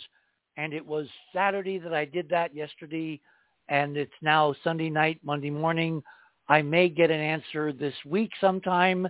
If I do, I will obviously let you know this coming weekend. And we have one minute. Any final thoughts, George? Uh, I think the proof is out there, and uh, NASA's own images are going to reveal it. And do you think they're going to tell us what they're doing, or are they just going to load us with more and more and more imagery until we all say, enough already. We know there's a civilization on Mars. Enough already. We're Yeah. believe it. Uh-oh, 20 seconds. Yeah, Oh. I, I, that's what I think.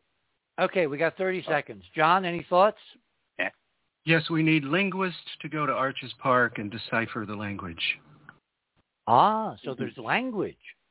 Well, that's amazing. Have you just have you deline- have you delineated anything that are definitely glyphs?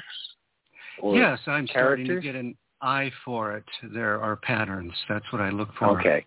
Yeah. You start with the glyphs and then you try and see if there was if they were there was usage as an alphabet, and until you get that far, there- you can't decipher Yeah. them. Very Egyptian looking, you know. Hey, guys. kind of thing. In Not the, surprising. in the airline runway metaphor, we have reached the end of the runway. I want to thank my guest this morning, George Haas. Amazing scholarship, George. Amazing. Ron Gerbrun, as usual, he always brings something new to the table. And John Womack, we are going to do one or two or maybe more shows on the uh, uh, National Monument there in Utah. And, of course, our own Keith Morgan has got some amazing images that we didn't have time to get to tonight, but we will.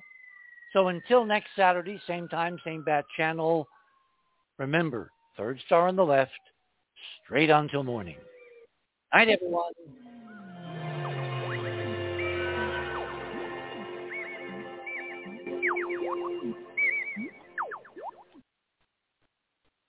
It is Ryan here, and I have a question for you. What do you do when you win?